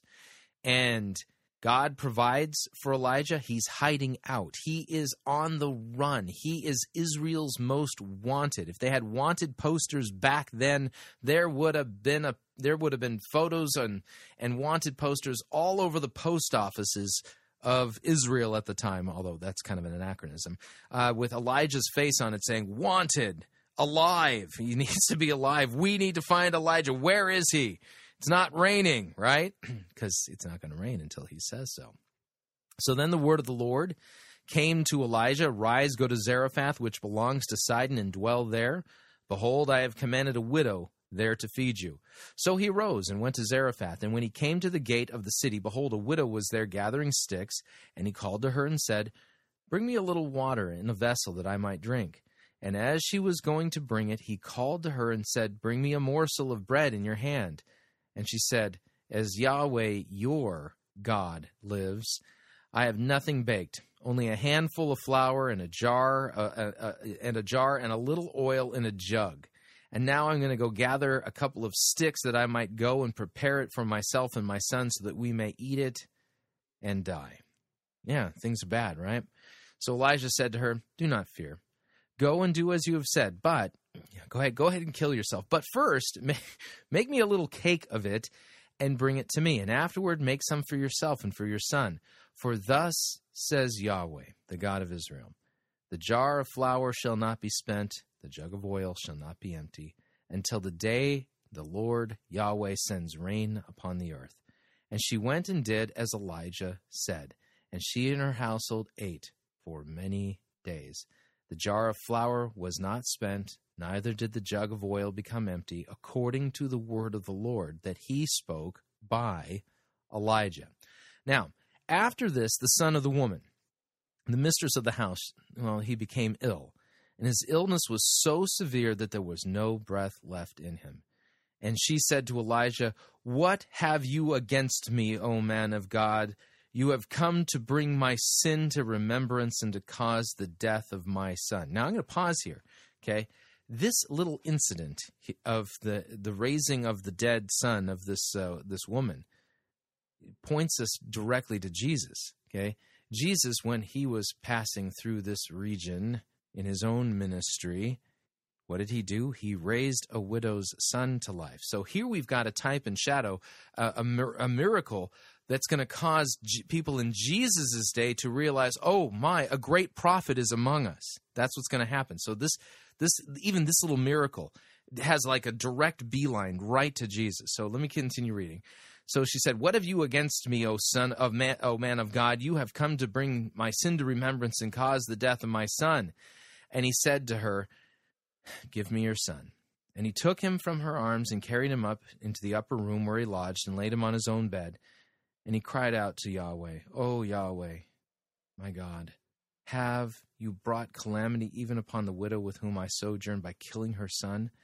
And then he stretched himself upon the child three times and cried to Yahweh, O Yahweh, my God, let this child's life come into him again. And Yahweh listened to the voice of Elijah. And the life of the child came into him again, and he revived. And Elijah took the child and brought him down from the upper chamber and into the house and delivered him to his mother. And Elijah said, See, your son lives. And the woman said to Elijah, Now I know that you are a man of God, and that the word of Yahweh is in is in your mouth is true. Uh huh. she becomes a believer. So Yahweh is no longer Elijah's God. Yeah, no, the widow of Zarephath, Yahweh is her God too, right? So, chapter 18.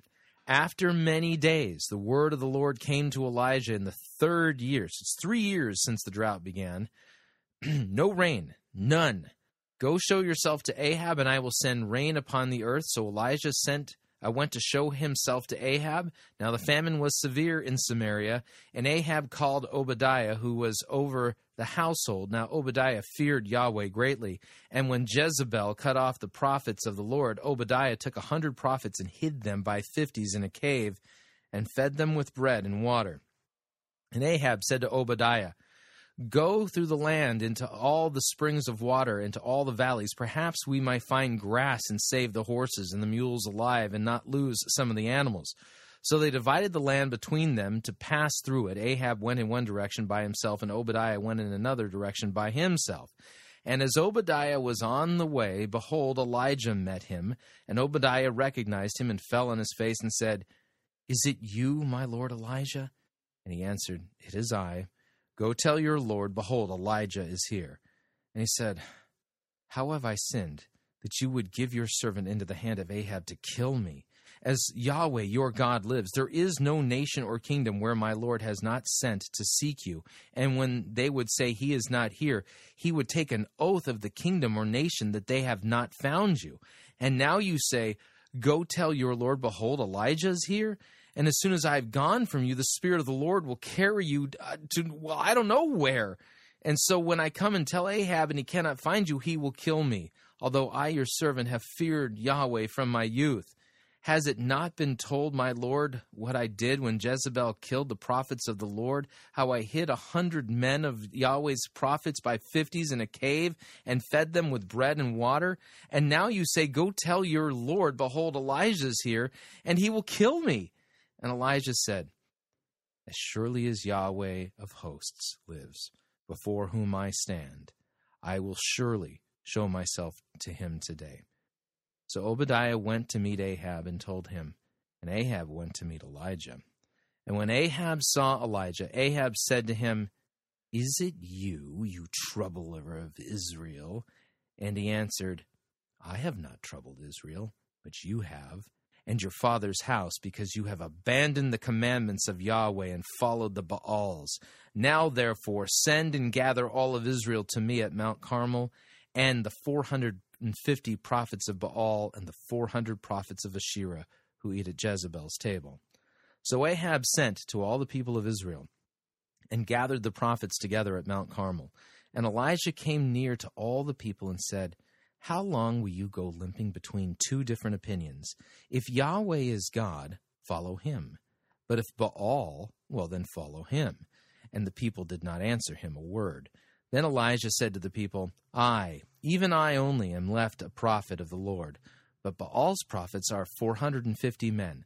Let two bowls be given to us, and let them choose one bowl for themselves, and cut it in pieces and lay it on the wood, but put no fire on it. And I will prepare the other bowl and lay it on the wood, and put no fire on it. And you call upon the name of your God, and I will call upon the name of Yahweh. And the God who answers by fire, he is God. And all the people answered, It is well spoken. And then Elijah said to the prophets of Baal, Choose for yourself one bull, and prepare it first, for you are many, and call upon the name of your God, but put no fire on it. And they took their bowl that was given to them, and they prepared it, and called upon the name of Baal from morning until noon, saying, O Baal, answer us. But there was no voice. No one answered. And they limped around the altar, and they ma- and and they had that they had made. And at noon, Elijah mocked them, saying, Cry louder. He is a god, isn't he? Either he's musing or perhaps he's relieving himself. Relieving himself as in going to the bathroom. That's what that text means right there. Or maybe he's on a journey, or perhaps he's asleep and must be awakened. And they cried aloud and cut themselves after their custom with swords and lances until the blood gushed out upon them. And as midday passed, they raved on until the time of the offering of the oblation, but there was no voice. No one answered. No one paid attention. Because Baal doesn't exist. So then Elijah said to all the people, Come near to me. And all the people came near to him, and he repaired the altar of Yahweh that had been thrown down. And Elijah took twelve stones, according to the number of the tribes of the sons of Jacob, to whom the word of Yahweh had come, saying, Israel shall be your name. And with the stones he built an altar in the name of Yahweh. And he made a trench about the altar as great as would contain two seahs of seed. And he put wood in order, and cut the bowl in pieces, and laid it on the wood. And he said, Fill four jars with water, and pour it on the burnt offering on, and on the wood. And he said, Do it a second time.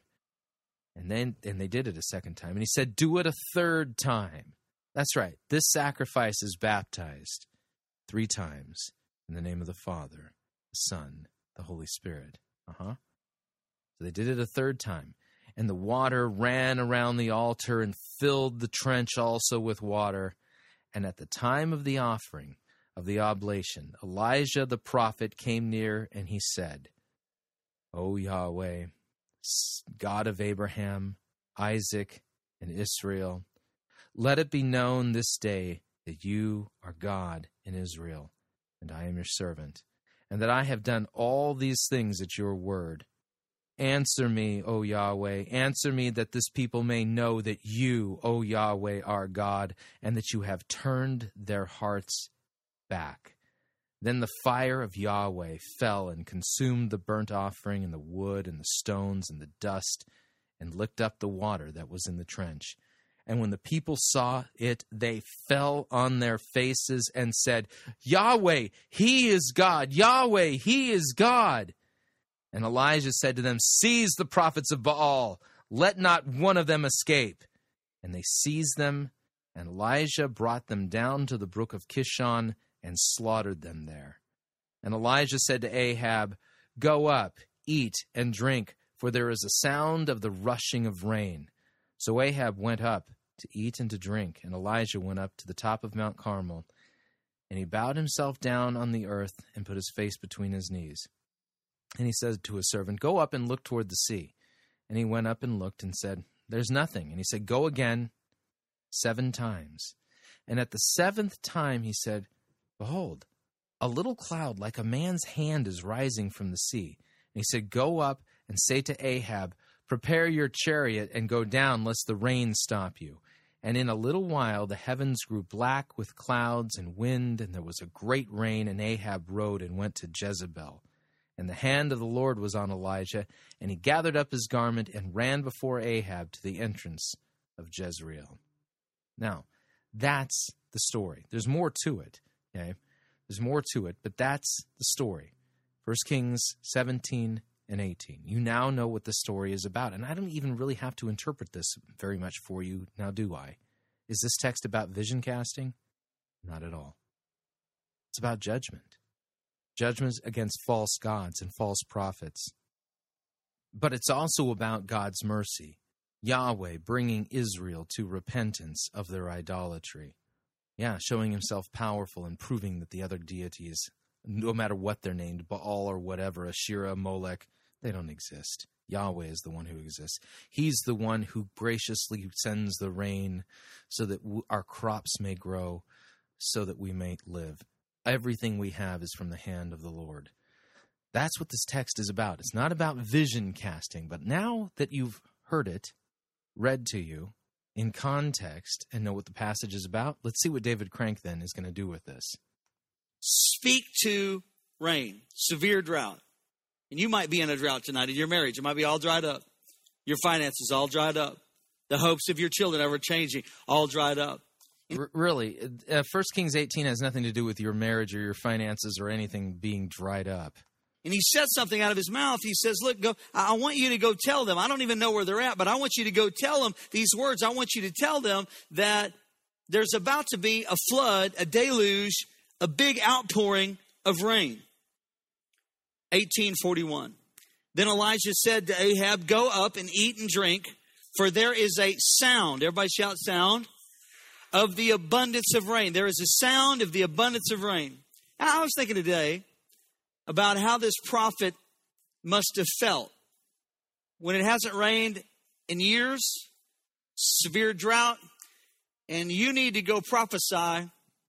You would be tempted to say, Tomorrow, if you're not a visionary, if you don't have big dreams, if you're normal, tomorrow, when you guys wake up, there might be some dew on the ground. Um, was Elijah a, a visionary? Was this about vision casting? There might be some moisture on the ground. Or even, you know, if he's a little bit stronger visionary, he's got a lot of faith, he might say, Hey, tomorrow when you wake up, just just let everybody know, it might there might be some mist.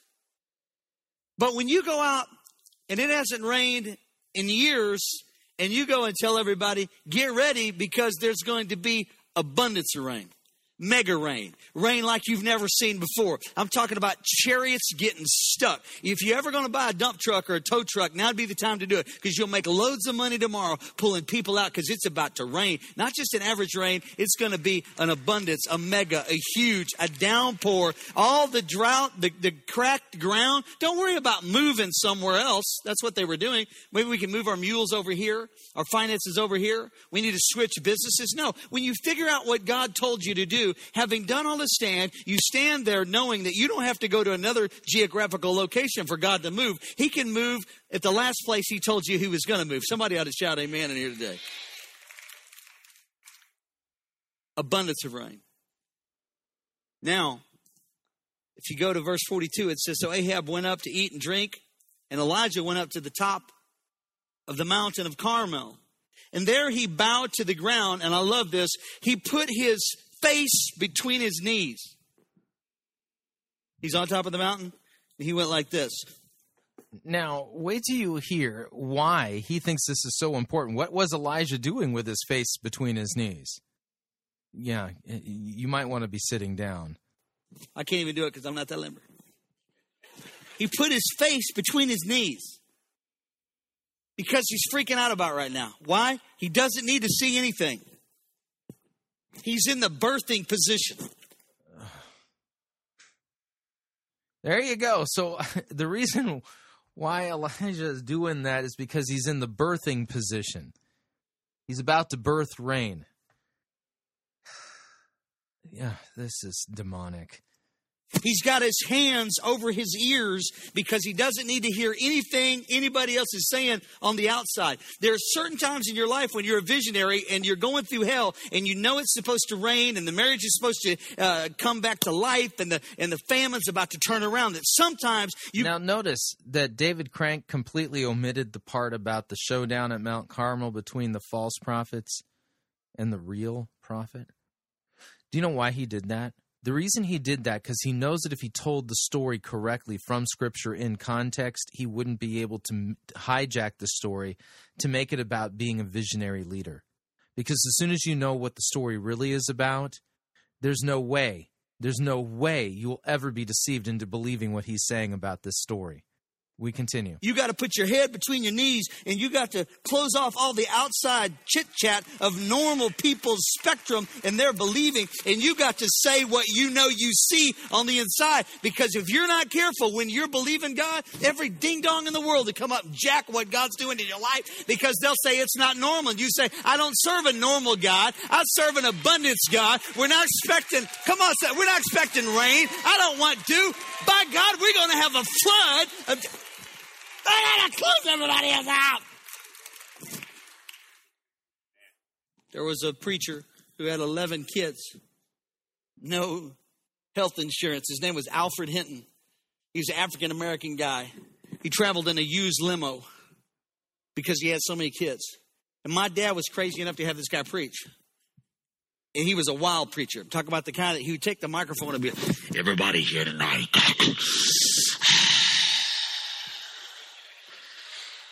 got 11 kids and uh, Dad's about to do something here tonight. and you could hear him breathe. And then the sound guy would, he'd say, Turn me up, sound man, turn me up, sound man, turn me up, I'll be good, I'll be good. And he'd put the mic down. The sound man would turn him up, and then he'd put it right back in his mouth just like that because he needed to make a point. So, so one day we go with his 11 kids. There might have been 12. I get confused because Jesus had the 12 disciples and he either had 11 or 12, but after eight, eight is enough if you watch the show. After eight, you're not even counting anymore. Whoever gets in the limo goes. And those that don't, don't get to stay. Turn me up. How does this sermon illustration help us understand correctly what's going on in 1 Kings chapter 18? I would I would argue that it doesn't. This has nothing to do with what 1 Kings chapter 18 is really about. Turn me up, man, I'll be good. So the little, little girl, she's about six, and they never got to eat cereal, especially good cereal. They if they ate cereal, they didn't have Cheerios, they just had O's. Anybody know what I'm talking about? Generic stuff. Our bologna didn't have a first name.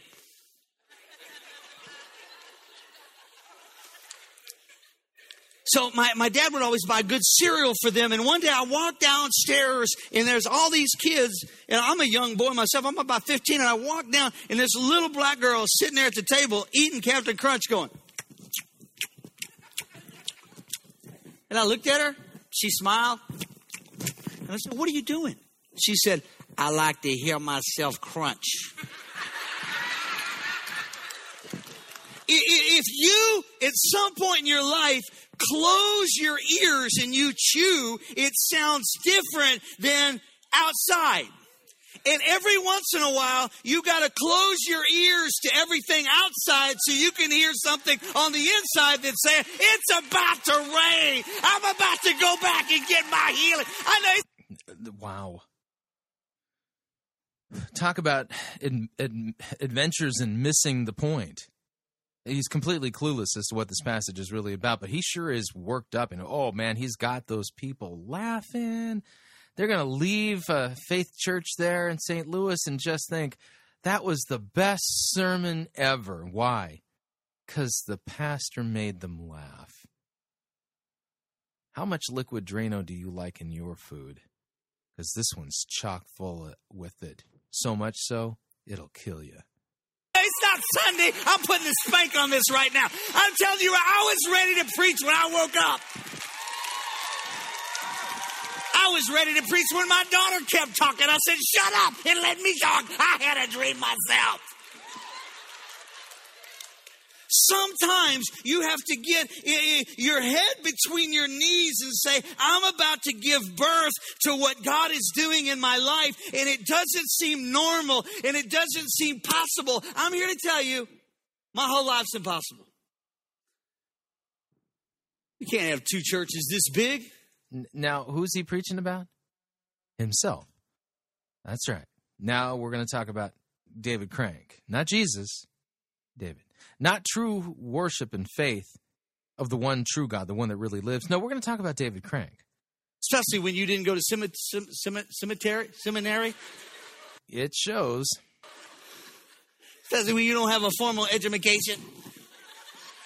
You can't do this unless you have the ability to close your eyes and see things that normal people can't see. And then you're bold enough to close your eyes and open your mouth. A lot of people dream when they're by themselves. Mm. So he's just like the prophet Elijah. Right. But when you're really crazy is when you dream in front of all kinds of people and then you say, write this down. Tell the president it's going to rain tomorrow. It's going to be an abundance of rain tomorrow. Mega rain. I'm talking right now, mega money. I'm talking about mega healing. I'm talking about mega ha- uh, uh, home sales. Come on. Yeah, I'm talking about mega heresy, mega Bible twisting, mega missing the point. Come on, somebody ought to help me tonight. I tell, if you're crazy enough, you'll hook up to this. If you think it's okay to be okay, then just say okay. But I don't like okay. Okay makes me sick. You know what? If you're not okay with okay, you will draw some mega leaders to you. I'm surprised all the time. I had some dude from a foreign, uh, not a foreign country, but a different state from Texas call me today and say, I don't even know this guy. We buy billboards off of his company and he calls my cell phone. I start talking to the guy. He said, You know, I'm just thinking about you. I'm on this board at our church. We just built a $400 million campus and paid cash for it. And I just felt like I was supposed to. Has anybody ever made you a suit? I said, No. He said, I just had the biggest desire to, to have tailors come up and make you a suit. And I said, I'll take it. And then I walked away and thought, That's not normal. I'm saying that if you want to attract mega leaders, if you want to go to mega levels, you cannot stay back saying, well, I don't know if I want to put my butt on the line on this big deal. If you want to attract mega leaders, really, the story about Elijah and the prophets of Baal and Mount Carmel, and then them being slaughtered after it was shown that their deity doesn't exist, and then it finally raining after three years because of God's judgment on Israel and their worship of Baal. This is about attracting mega leaders. Really? How did you figure that out? Maybe it's because you didn't go to cemetery. I'm talking about buying office space when you don't even have clients. I'm talking about building out and say, well, I don't even have a business yet, but maybe I'll take the other half of the floor. I'm talking about, guess what? It is going to rain, so prepare for rain. Guess what? We are going to have a baby, and I am impotent. This is the word of faith heresy. This is back before Viagra. This dude's dead.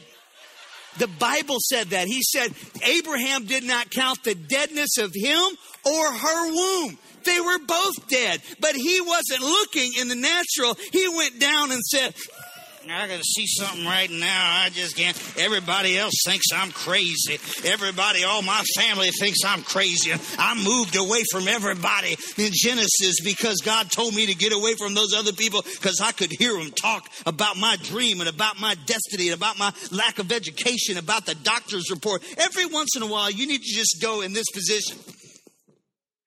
And when they ask what's wrong, So Abraham was in the fetal position. Really? Okay. I don't recall reading that in Genesis.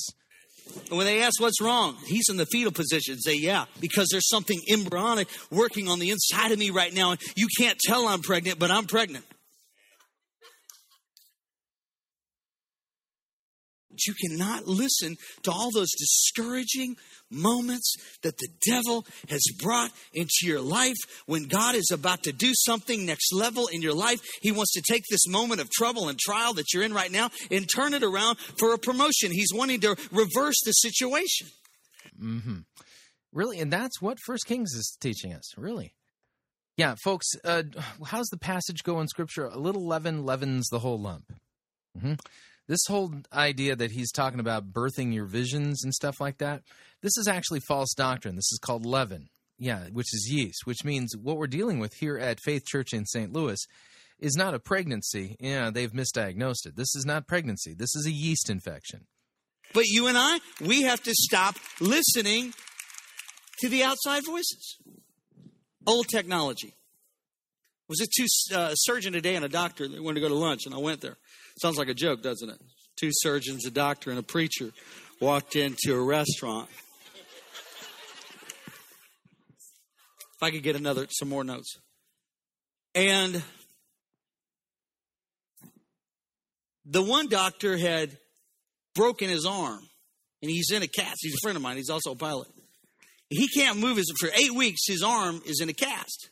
Not a cast though. It's they've cranked it down. They got some kind of thing now. And I said, "What's that about?" And the uh, the surgeon said, "If you ever break your arm, don't go to an old doctor. Go to the new doctors because the old doctors still put screws in people like they did when they taught them 30 years ago. But you don't have to put screws in your arm anymore because then you'll be handicapped for the most part the rest of your life. And, and then he began to tell me about a guy who just, his, his best friend, his son broke his arm and they took him to an old doctor and they put two screws in it. And he said, Dad, my arm still hurts. Three months later, they took him back and they x rayed the arm. And when they did, there was drill marks where they had screwed and missed the bone a couple times. So where the bone wasn't totally formed back together properly, he was in pain. Now they got pictures of that and they're going to sue him. But this guy said, the last thing I was going to do was go to somebody that's thinking 30 years ago. Talking about a smart doctor right now. I'm talking about a young doctor right now. I'm talking about a guy who went and said, What do we do now? And they said, All we need to do is reset this thing where it is, and we put this new thing on you because a cast pulls it down and it doesn't heal right. But the new technology we have, we, we, we just put it tighter and tighter every week after week. And that if you take all these supplements, these vitamins, and these minerals, and take these injections, then the human growth hormone in your body will come back together and you'll be healed up in no time. And within six weeks now, he's six weeks with the cast. Within six weeks, he's back to almost 100%. But you don't want to take it off just yet because he's still working on the healing process. And what exactly does this have to do with First Kings chapter 18 again? Oh, that's right. Absolutely nothing. The point of that whole topic is don't listen to people who are thinking with technology 30 years ago. Well, my daddy always, I don't care, dad's dead. For the first four years of my uh, ministry here, I would still be doing things the way my dad would do it. I still sometimes, in fact, this Sunday night, somebody jacked with something, and I said, You know what my daddy do about right now in front of my wife? And she said, You're not your daddy. Your daddy had a little church. Because you can't be doing what they did or you will get what they got. And what God is going to do in your life is going to require you going to a bunch of people who are in a season of drought and saying, Come here, we're working on something right now. And your business doesn't have to go down. Come on, let's don't patty cake. Your, your, your, your report can be different. Your healing can be ex, uh, uh, uh, expedited. If you spend all your time envisioning yourself doing wrong, you won't ever be able to become right. Hmm. Yeah, um, he sounds like one of those prophets of Baal, doesn't he? And that's what David Crank really is. What's wrong with me? I always do that. Many times we reason and falter and fail. Then we have this internal vision of carnality that continues to manifest in our life. If you think this way, you will be this way. The Bible says, The man thinketh in his heart, so is he. I said at the beginning, and I say it again what happens in your spirit will eventually happen in your life. What you see, you will be. You ought to be writing this stuff down or get the CD. I'm going to get it myself. Yeah, this is exact same heresy that we heard earlier from Joel Osteen, except for he just used the genetic metaphor. You got to activate genes and deactivate them, kind of thing, you know? What you see, you will be.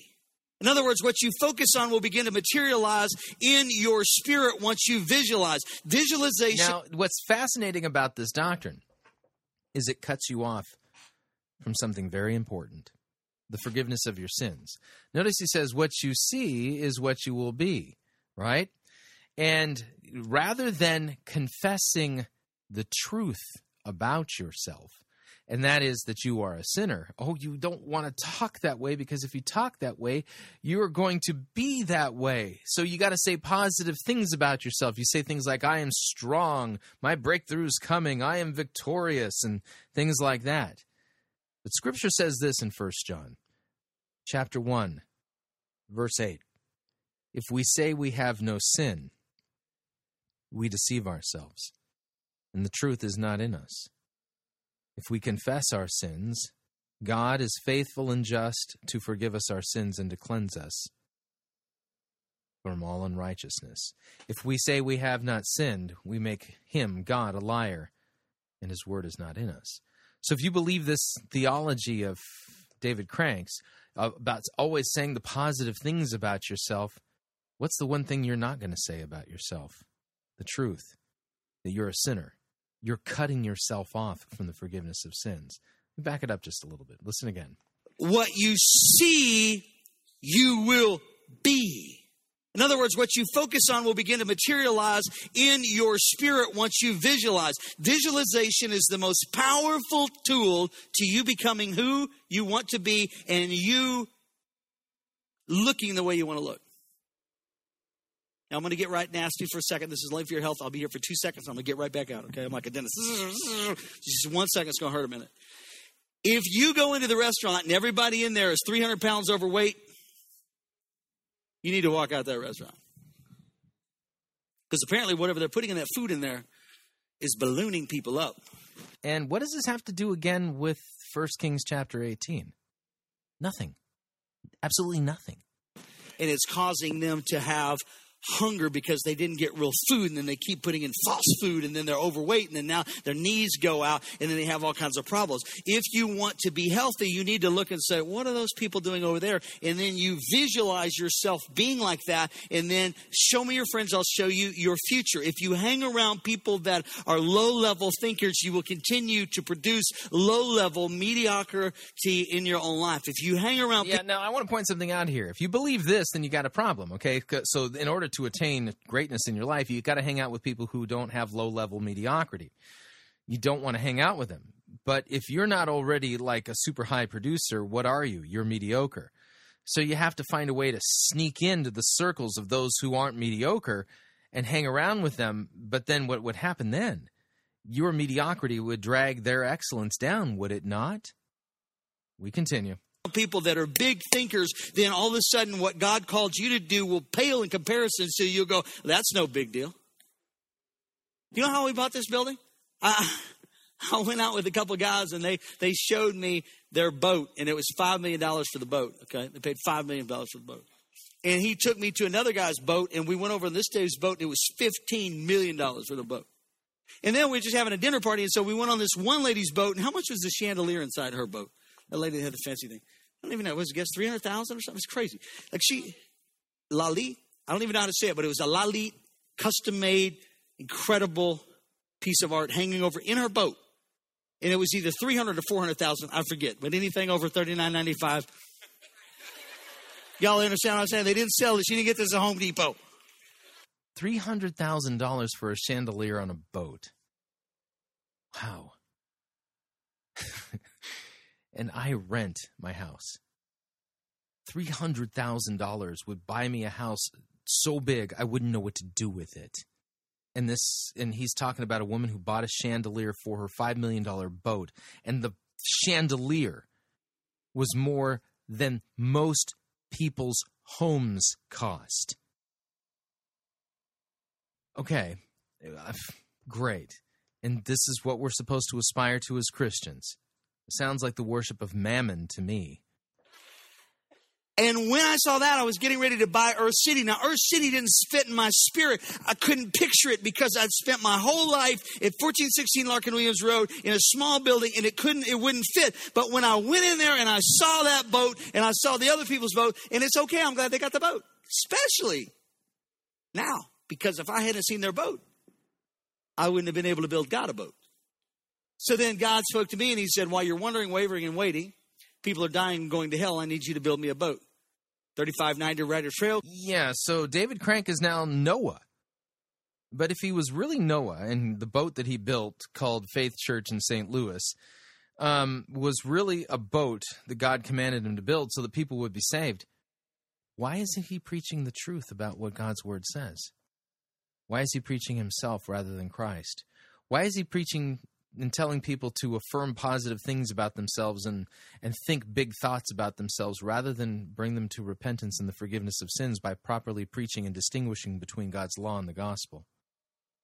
Do you think God really told David Crank to build Faith Church St. Louis? No. His false teaching shows that he's not hearing from God. Now, he may be hearing from a well, a being who aspires to be like God, who isn't, and that that being would be the dragon. And like I said, this sermon, I can hear the crack of the dragon's tail. Trail comes up for sale and they want $6.3 million. Now that sounds like all the money in the world. How many y'all don't want payments on 6.3 million? Raise your hand. Okay, well, I didn't either. Now, what I had to do was think if them guys can have a $15 million boat, if this guy can have a $5 million boat, then surely with God's help and a church full of people that are willing to give and help and support, we could build God a house. Somebody ought to help me right now. I'm saying that if I hadn't have been around some successful people, notice this, with detailed imagination, I would have never known I could do it. I've always been around people with messed up imaginations that was out of control. My dad's imagination, I love him, but he thought, don't borrow any money because all the world's coming to an end and you got to get out of debt. I wrote a book about getting out of debt. My daddy told me never get in debt. And he was worried all his life being in debt. And I was scared out of my mind because I was thinking the way my dad taught me instead of the way my father taught me, which is my God shall supply all of my needs according to his riches and glory by Christ Jesus. So I began to visualize something good happening instead of something bad happening. And you made it happen by your visualization. You must be just like God, a little deity on earth. Who are they worshiping and who are they applauding? Jesus or David Crank? I don't hear anything about Jesus. I mean, we got just a little tiny mention of Jesus right there, but it was really in a, the context of David Crank. We continue. I begin to visualize lice on one side and no lice on this side. If you read the Old Testament, you know what I'm talking about. Frogs on this side. Yeah, so now he's allegorizing the plagues in Egypt against Pharaoh in Egypt before the Exodus. Uh huh. Yeah, totally missing the point again. Blessing on this side. God can do what He said He could do, but you and I have to drop the negativity and imagining things that are probably never going to happen. And we must understand that the devil is a liar, and a lot of people are brought into our life to cast false vision and lies to say, This is as far as you've ever made it, and you'll never make it any further than that. Let me tell you a secret. God told me a few days ago. This is when we were. A secret God told you a few days ago. Yeah, I don't think so. fixing up Earth City still, building multi-million dollar renovation to this property, and then in the middle of it, he says, uh, "I want you to tell the people that I want new chairs in my in my, my church." It's like you've got to be kidding me. Not right now, dude. This is the wrong time. we we're we're this deep. He's like, no. And here's the words he said to me: "Changed me forever. I'll never be the same." I had to do this.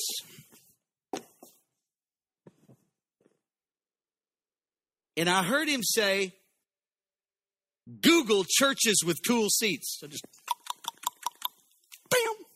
So you heard God's voice say, Google. So the word of the Lord came to David Crank and said, Google churches with cool seats. Yeah, I seriously doubt that. Then he says, put it on the back wall. That wasn't an artist rendering that you saw. That wasn't this auditorium. That's Jack from some church. We don't even know that. I've never seen that church except on Google. Don't act surprised. It's good. We didn't spend any money trying to do anything fancy. It was just one click and we had it. But you saw it. I said it, and here's what he told me You listening? You listening online? Here's what he said. Yeah, write this down and tack it on to the back part of your Bible. You have to start believing that I'm big enough to do this and that. See, right there. That change there. You have to. Don't you think I can do this and that? Don't you think I could get you out of debt? Fix your husband if he doesn't straight out give you two more just like him? That was just me, by the way. I was making sure that you were awake.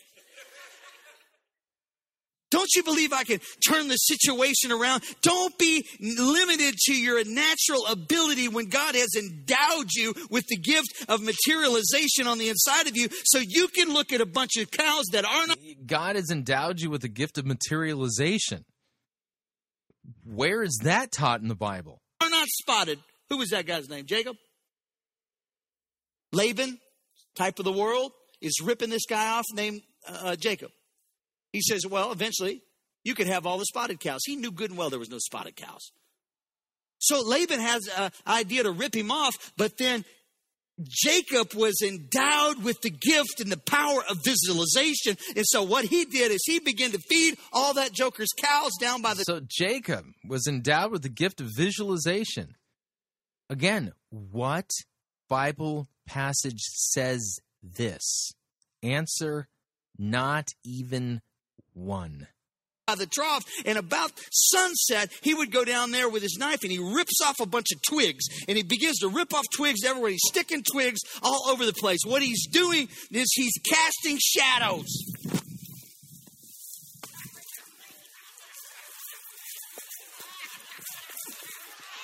That's a quality tree right there, y'all. That tree costs a lot of money. It ain't easy trying to make your dream come true. That's what I'm saying.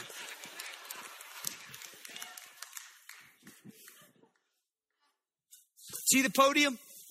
Watch me cast that on there. Can anybody see the shadows? He begins to stand in front of the cows and he sees spots on them. It's a nice spot. Then, when the cows, at the certain time of day, we begin to mate, he'd go down there again. So when they were mating, they saw spots. Y'all ought to read your Bible. Y'all looking at me like I'm doing something dirty. I'm talking about the Bible right here, you pervert. I ain't doing nothing funky. I'm saying this in the Bible.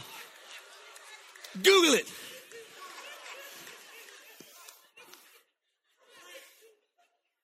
So he, through the power of visualization, begins to create what is not yet being created. The next Again, which passage of the Bible says that Jacob had the gift of visualization?